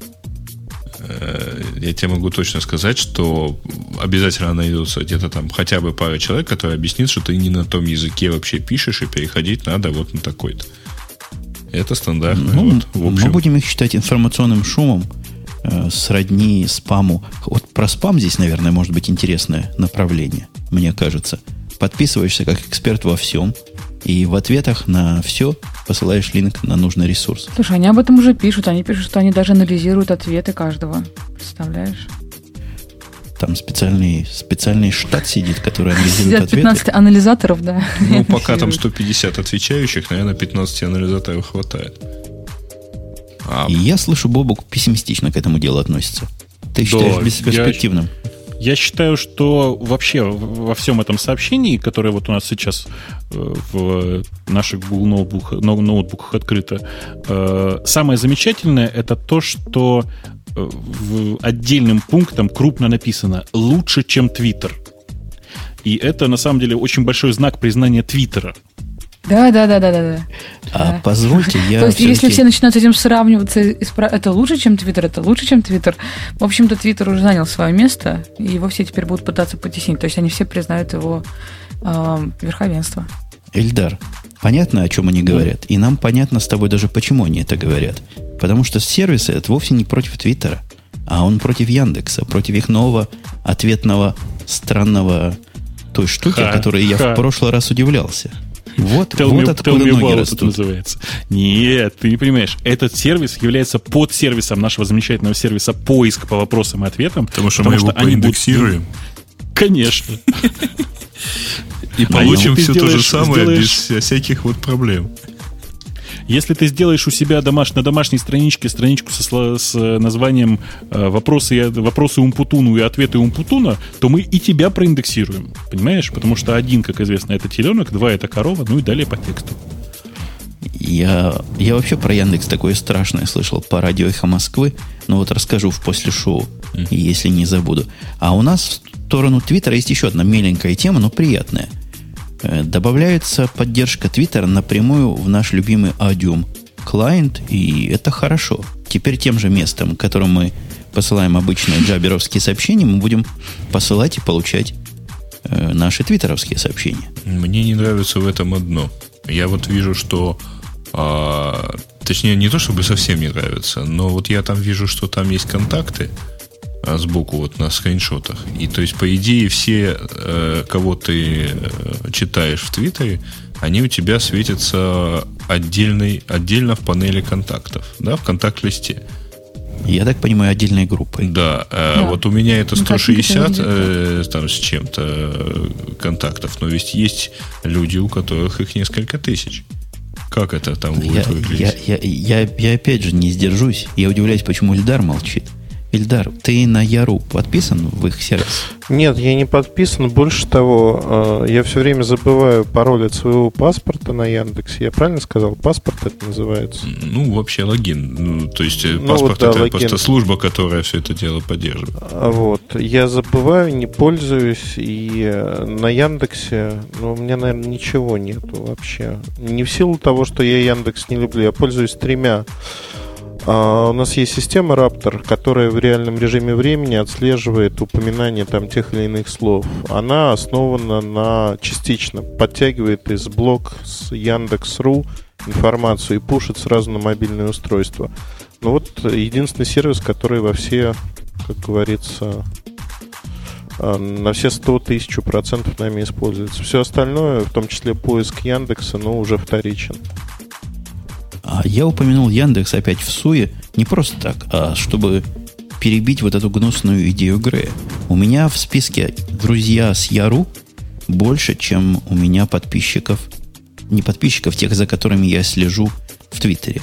Так что ничего тут страшного не произойдет. А, ну, понимаешь, как а, у тебя же э, это вообще-то а не только те, которые ты читаешь на Яру, но это же, в принципе, просто джабер, то есть это типа твои контакты и, и, и все такое прочее. А Твиттер ну, это а как они туда попали? Я их точно так же, как в Твиттер, я просто добавил, разрешил людей дружить, людям дружить со мной. И некоторые из них, больше сотни, имеют, видимо, либо джабер, либо ваш клиент. И вот таким образом там и оказались. Никакой принципиальной разницы между этим списком и Твиттером я не вижу. Оба достаточно бесполезные и бестолковые. Приласкал, приласкал. Ну а как же? Я про Яндекс гадость не скажу, так день, считай, пропал. Но, серьезно говоря, интересное начинание. Надо посмотреть, что получится. Держать отдельного клиента как-то не очень кошерно для Твиттера, если его объединят с тем, что уже и так является объединителями, комбайном всего на свете, мы порадуемся, и я порадуюсь. Ну... Ты знаешь, а я почему-то крайнее время совершенно перестал пользоваться адиумом. То есть я просто, ну, видимо, пропала необходимость пользоваться айской, э, и все. Собственно, зачем мне Адиум? Вот они и гики, в чате да? теперь сидишь. То есть нет, в Джабере он просто не сидел никогда. Нет, в Джабере у меня, понимаешь ли, есть Яндекс Онлайн. И У-у-у. я тебе скажу, что я, я страшный человек. Я им пользуюсь не из патриотизма. Меня тупо прет. Все. От, от, а я думал, тупо от фишки, э, типа, от типографики? В том числе. Э, меня прет реально от типографики, да, я всем рассказываю. Единственное, чем Яндекс Чат заруливает все остальные приложения вместе взятые. Там автоматическая типографика. Длинное тире, кавычки, елочки, все как положено. И, и, и вот я, я, я просто вот я не могу понять, что меня так цепляет, вот я им пользуюсь, понимаешь? Я тоже не могу понять, что тебя цепляет в этом клиенте, честно тебе скажу. Ты а, просто не видел это длинное тире. Длинное. Ты не видел этих елочек. И, и то, как оно Ты, нежно да, меняется на...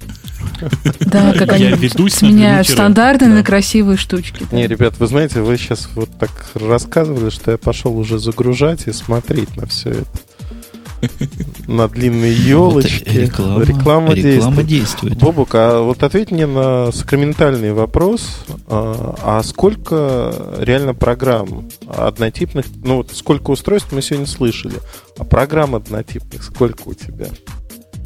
Э, однотипно, значит, э, если ты имеешь в виду действительно однотипных, то вот мессенджеров у меня, к сожалению, два, но я не пользуюсь скайпом как мессенджером, угу. так что можно считать, что один.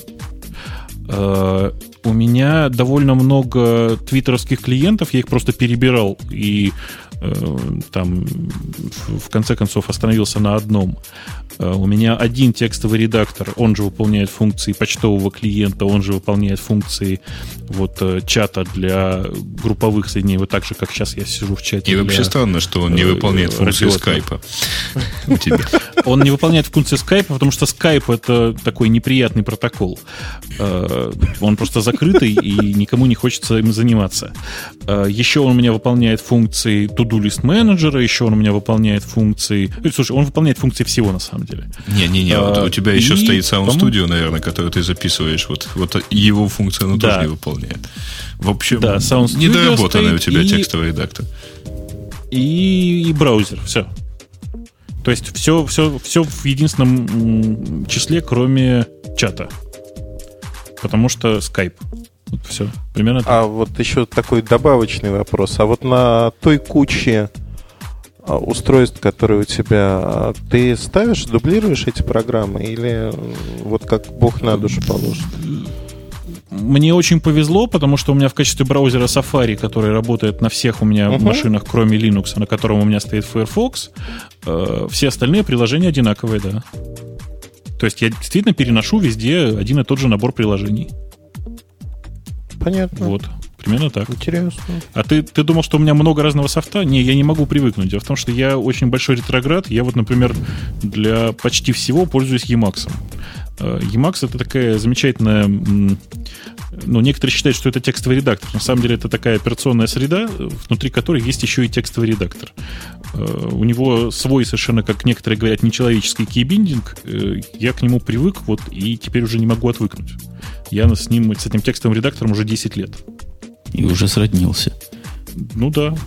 У нас, у нас еще Google тут немножко э, показал себя со стороны стороны. Какой-то Voice over IP у них. Какая-то новость про сервис, называемый Google Voice, э, туманная. То есть самая ясная из этой новости картинка, которая приложена к сообщению, она выглядит как Skype, только по-гугловски, и умеет оно по-гугловски, то есть из браузера, и умеет оно звонить, как и Skype на обычные телефоны, умеет voicemail принимать смс отдавать, записывать разговоры в процессе, видимо, ну, судя по, по тем кнопочкам, что изображены. Пока публике не открыто совсем. Нет, ну это в действительности не э, совсем э, не совсем странный сервис. Это купленный э, пару лет назад э, сервис под названием Grand Central. Э, это такая э, возможность э, завести себе один номер телефона, Э, и туда свести э, вот под него свести все свои номера телефонов, все звонки, которые у тебя будут приходить э, на этот номер, они будут пересылаться на соответствующие, там, что ты укажешь, э, телефоны, туда же будет падать голосовая почта и так далее. При этом э, там действительно есть функция транскрибирования твоей, например, голосовой почты в почтовые сообщения, ну или в текст, а дальше делай с ним что хочешь.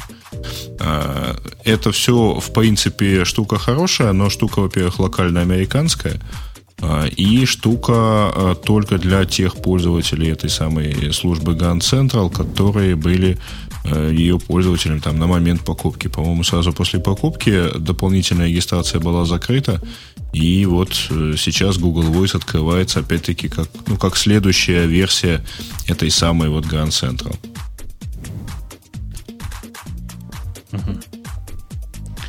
Меня очень э, позабавила функция расшифровки э, сообщений голосовых в текстовые. Да, это Я думаю, что она да. работает сейчас только для английского языка и плохо. Я думаю, что она не работает Забьемся? только для английского языка, да. Так что я с тобой спорить даже не буду, с тобой уже заранее согласна. Я просто я, я пытаюсь э, хоть как-то понять. Вообще. Дело в том, что э, нынешние технологии распознавания голоса, э, по крайней мере абстрактного голоса, да, некоторого, они очень далеки от идеала, и картинка, конечно, выглядит красиво, но если там действительно распознавание голоса, то, в общем, Google не, не, пока ничего такого гениального не изобрели, и вообще это будет довольно слабо похоже на то, что есть в самом звуковом файле я как-то я не понимаю, зачем... Давайте скажем так, зачем позориться? Ну да. Наверное. Ну, они это... закрыты поэтому. Так что ничего такого нет. Слушайте, а может там просто тех... сидит масса китайцев? И перетакает э, проводки. Мне кажется, один из тех сервисов, который как в глубине Гугла возродится, так в глубине Гугла и, и того. В другую сторону. Я смотрю на темы, которые остались. Ну, какая-то тема, на которую Ильдар только может хотя бы слово сказать, я не знаю.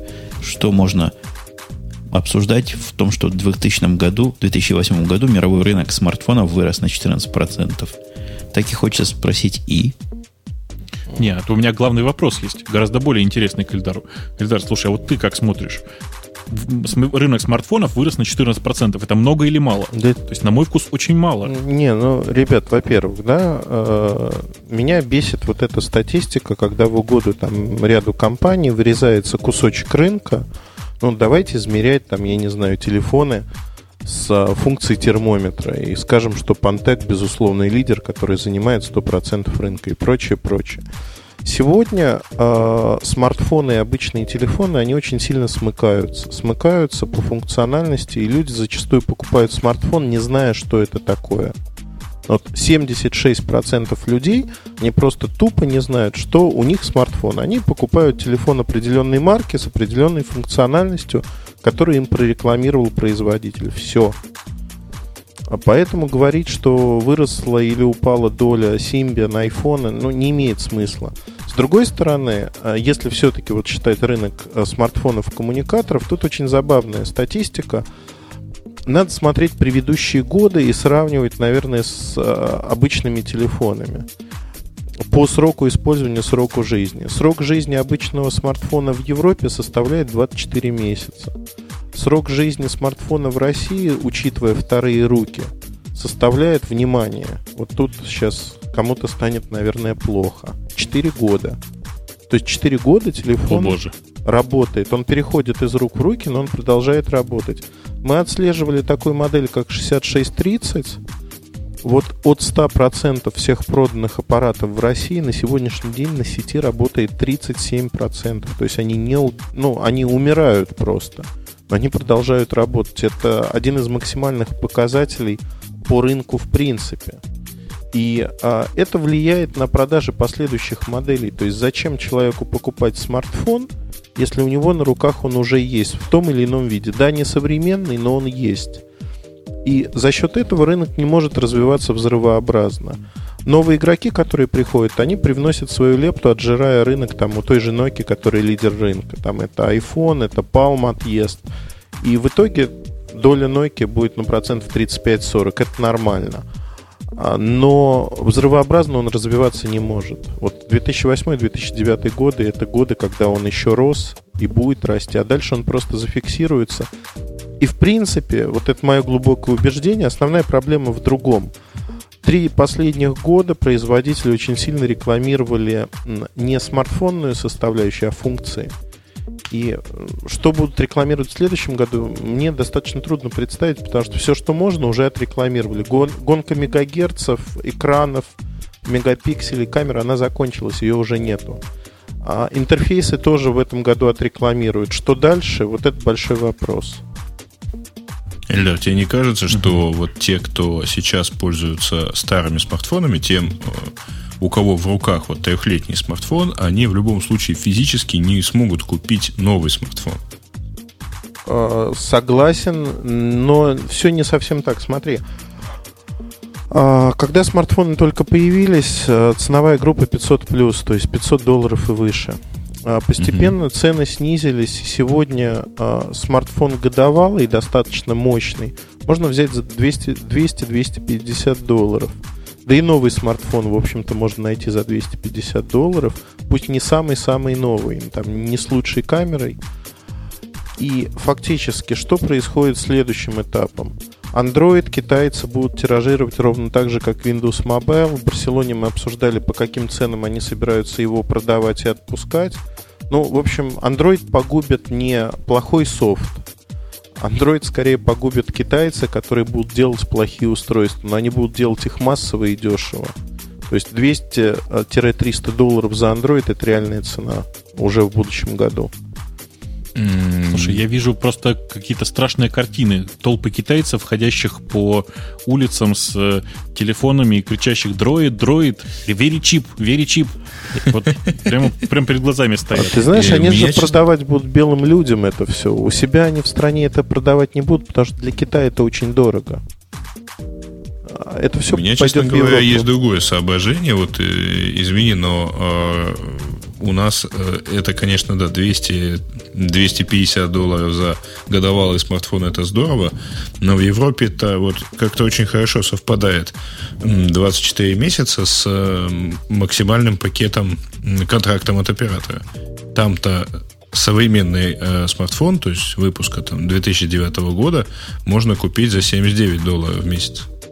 Ну, не, не долларов, евро, конечно. 79 евро, даже дешевле можно купить, зависит от модели. То есть 1 евро аппарат и дальше некий пакетный план. Все правильно. Ну да, да. А, как, как правило, выбирают топовую модель и 2 года. Вот откуда берутся 24 месяца.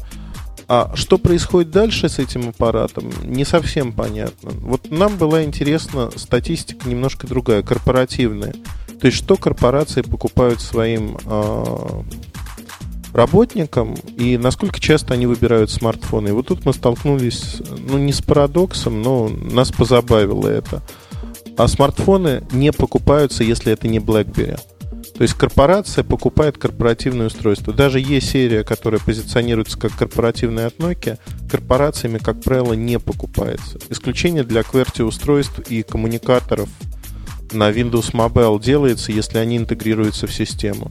Все остальное, вот Symbian смартфоны, это не корпоративное устройство, вот ни разу. iPhone то же самое, не корпоративное устройство.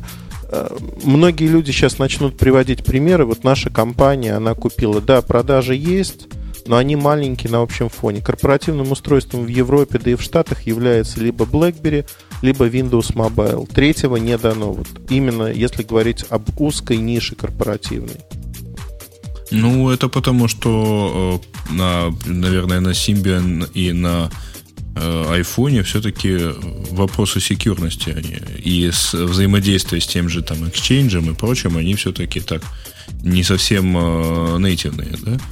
Нет, вопрос не в этом. Вопрос в том, что корпоративное устройство в понимании многих европейцев это надежный и дешевый телефон, который звонит. И в зависимости от позиции человека в компании, ему предлагается на выбор либо Nokia, например, ну условно Nokia бюджетная, либо Nokia подороже. То есть это может быть трехтысячная серия, шеститысячная серия. И вот объем закупок таких устройств корпорациями, он огромен. Он превышает объемы покупок чего-либо. И это контракты с операторами, это прямые контракты с Nokia. А, плюс есть э, достаточно забавно, я никогда об этом не знал, Оказывается, есть соглашение, когда определенный оператор говорит Nokia, например, у нас есть клиент а, корпоративный, у него там 20 тысяч человек, которые хотят пользоваться таким-то продуктом. Дайте нам дополнительную скидку на вот это количество, чтобы продать именно им, именно ваш продукт. И компания может буквально в себестоимость продавать аппараты вот под конкретную сделку. Хотя для компании это, по сути, невыгодно. Но вот такие сделки тоже присутствуют. Позвольте мне остановить ваш пир духа, потому что вы со своими телефонными темами совершенно усыпили лавале. Лавале, ты не храпишь там? Или девочки не храпят? Девочки, Девочки храпят, храпят, храпят. храпят. Девочки... Это не про лавале, но и вообще-то. Специалист. Чувствуется специалиста. Мы это не девочки. времени разговариваем. Это заколдованные. Что, ну да, да. Что у меня ну. есть оригинальное предложение. А давай okay. я тебя вот один раз, один раз оторву, просто когда мы еще заполучим Эльдара, я просто хочу рассказать маленькую короткую историю и вознегодовать вместе с Эльдаром. Это буквально три минуты. И после этого мы сразу раз и к темам пользователя. А Эльдар точно вознегодует? Я думаю, что да, должен. А я вообще хотел предложить сегодня их поскипать. Ну да ладно, начинай свою э, балалайку. Я просто за прошлый раз не выговорился, видишь, я пытаюсь как-то, да. Э, это прямо вот прямо точно в тему о балалайках. У нас, видите ли, в компании очень много людей, которые э, пользуются телефонами Nokia. Это хорошие, добротные аппараты, которые даже поддерживают там SIP, например, представляете, да? А еще у нас есть внутренняя корпоративная сеть телефонная. Э, в качестве таких телефонов обычно используются декты, знаете, такие стационарные, стационарные переносные uh-huh. телефоны, декты. Очень uh-huh. удобно, очень. Ну или цискофоны. У да, или цискофоны. Э, у Nokia есть замечательный совершенно продукт, который называется э, Cisco Call Manager, Manager Client. Ну, то есть это корпоративный софт, который ставится где-то там на сервер. Да, да, да. А можно я сразу да, скажу? Я полностью подписываюсь, разделяю. Два года лично моего времени потрачено на борьбу, и ВОЗ и ныне там. Ты понимаешь, у тебя вот ты хотя бы на борьбу смог потратиться, а мы поставили тестовую версию на телефон и на сервер. Так вот, Дальше все, дальше все пошло хуже, потому что мы как-то худо-бедно поняли, что мы сможем как-то это дело настроить, но эти... Эм, я повторю второй раз это слово за это шоу. Эти ненатуралы, простите меня, лица нетрадиционной сексуальной ориентации, они не хотят нам его продавать. Понимаете ли, 2000 людей это слишком мало для компании Nokia. Для того, чтобы они всколыхнулись и начали хоть как-то попытаться нам что-то продать. А... Мы не можем у них купить этот замечательный продукт. Дело не в этом. Они вам продавать не хотят по другой причине, в которой признаться они никогда не смогут. Продукт не кондиционный, не рабочий. Фактически не только вам, ну, есть такая маленькая компания Cisco, которая хотела угу, пользоваться да, тем же самым. Но вот эта маленькая компания как-то не смогла заключить контракт, потому что она оказалась очень маленькой. Ой, да. На, на клиенты для собственных так для разработок. Класс. Так что, да. А, это старая разработка. Ее объявили еще с первой э, волной Е-серии. И, насколько я помню, мне обещали ее доработать. Э, ну, это были разные люди, но звучало это примерно так. Мы знаем о проблеме. Вот через неделю а, это будет. В первый год это были недели, потом пошли месяцы, потом мне сказали, что ну, проще забыть. И даже у меня есть где-то письмо, где мне альтернативные клиенты порекомендовали. Альтернативные угу. э, аппараты не от Nokia, которые поддерживают и которые можно купить, но не мобильные телефоны, соответственно. Эх. В общем, я все понял. Кругом одни э, ненатуралы. Я не понимаю, как дальше будет э, жить эта планета и вообще, как дальше человечество собирается выживать при таком э, процентном соотношении э, людей к, э, ну, к людей с традиционной людям. и нетрадиционной да, ориентации. Я вот, вот что хотел спросить. Э, спасибо большое за ответ. Что, действительно поскипаем сегодня вопросы пользователей? В честь предлагаю, праздника. Предлагаю. В честь 120 восьмого, он же 80-го выпуска трех юбилеев и усталого языка большинства ведущих перенести самое интересное из этих тем на следующий выпуск. А вы знаете, и всем будет нам нечего хорошо. особо переносить, потому что э, я вот смотрю примерно там три четверти таких э, этих тем, ну, из тех, что популярные действительно, они про то, что мы уже рассказывали. Ну вот тем более. там юбилей, тем более еще лучше. и так далее. Э, я просто хочу лично спросить мнение Лавале. Лавале, ты не против? Я не против. Ура. Спасибо, ты меня поддержала. Я на этом буду распускать всю эту банду. Давайте мы... Буду... Э, подожди, подожди, я, я хочу сказать вот буквально. У нас, вы знаете, сегодня рекорд. У нас было в онлайне 645 слушателей. Я тебе скажу почему. Потому что ты и я вовремя пропиарили это дело в Твиттере. А Твиттер, как мы, как мы уже говорили выше и сошлись во мнении Словале, э, просто побеждает все в последнее время. Несомненно. Он, несомненно, побеждает все. Мы с вами были те же, там же, в немножко расширенном гостевом составе. У нас был дорогой гость, званый гость, Ильдар из города Москва. Ты из Москвы? Да, Ильдар? я из Москвы. А ты московее, чем Лавале, которая там где-то на окраине? Ой, я вообще, я тоже живу далеко. У меня до метро очень далеко, поэтому не в центре. Но зато был Бубук, который, по слухам, буквально под Красной площадью тусуется постоянно. В Кремле все чаще, да. В Кремле и был Грей, который далеко от этого всего безобразия в городе Одессе, в городе Герой Одессе, если я правильно да, помню. Да. Ну, а все это вот рассказывал Умпутун из совсем не героя, но все тоже города Напервиля. Города побратима для этого шоу. Мы завершаем до следующей недели сайт подкаста радио t.com, твиттер, который тоже интересен некоторым радио подчеркивание IT. И приходите туда же, там же, и все узнаете. Будет интересно и на следующей неделе. Пока. Пока. Пока. Пока. Пока.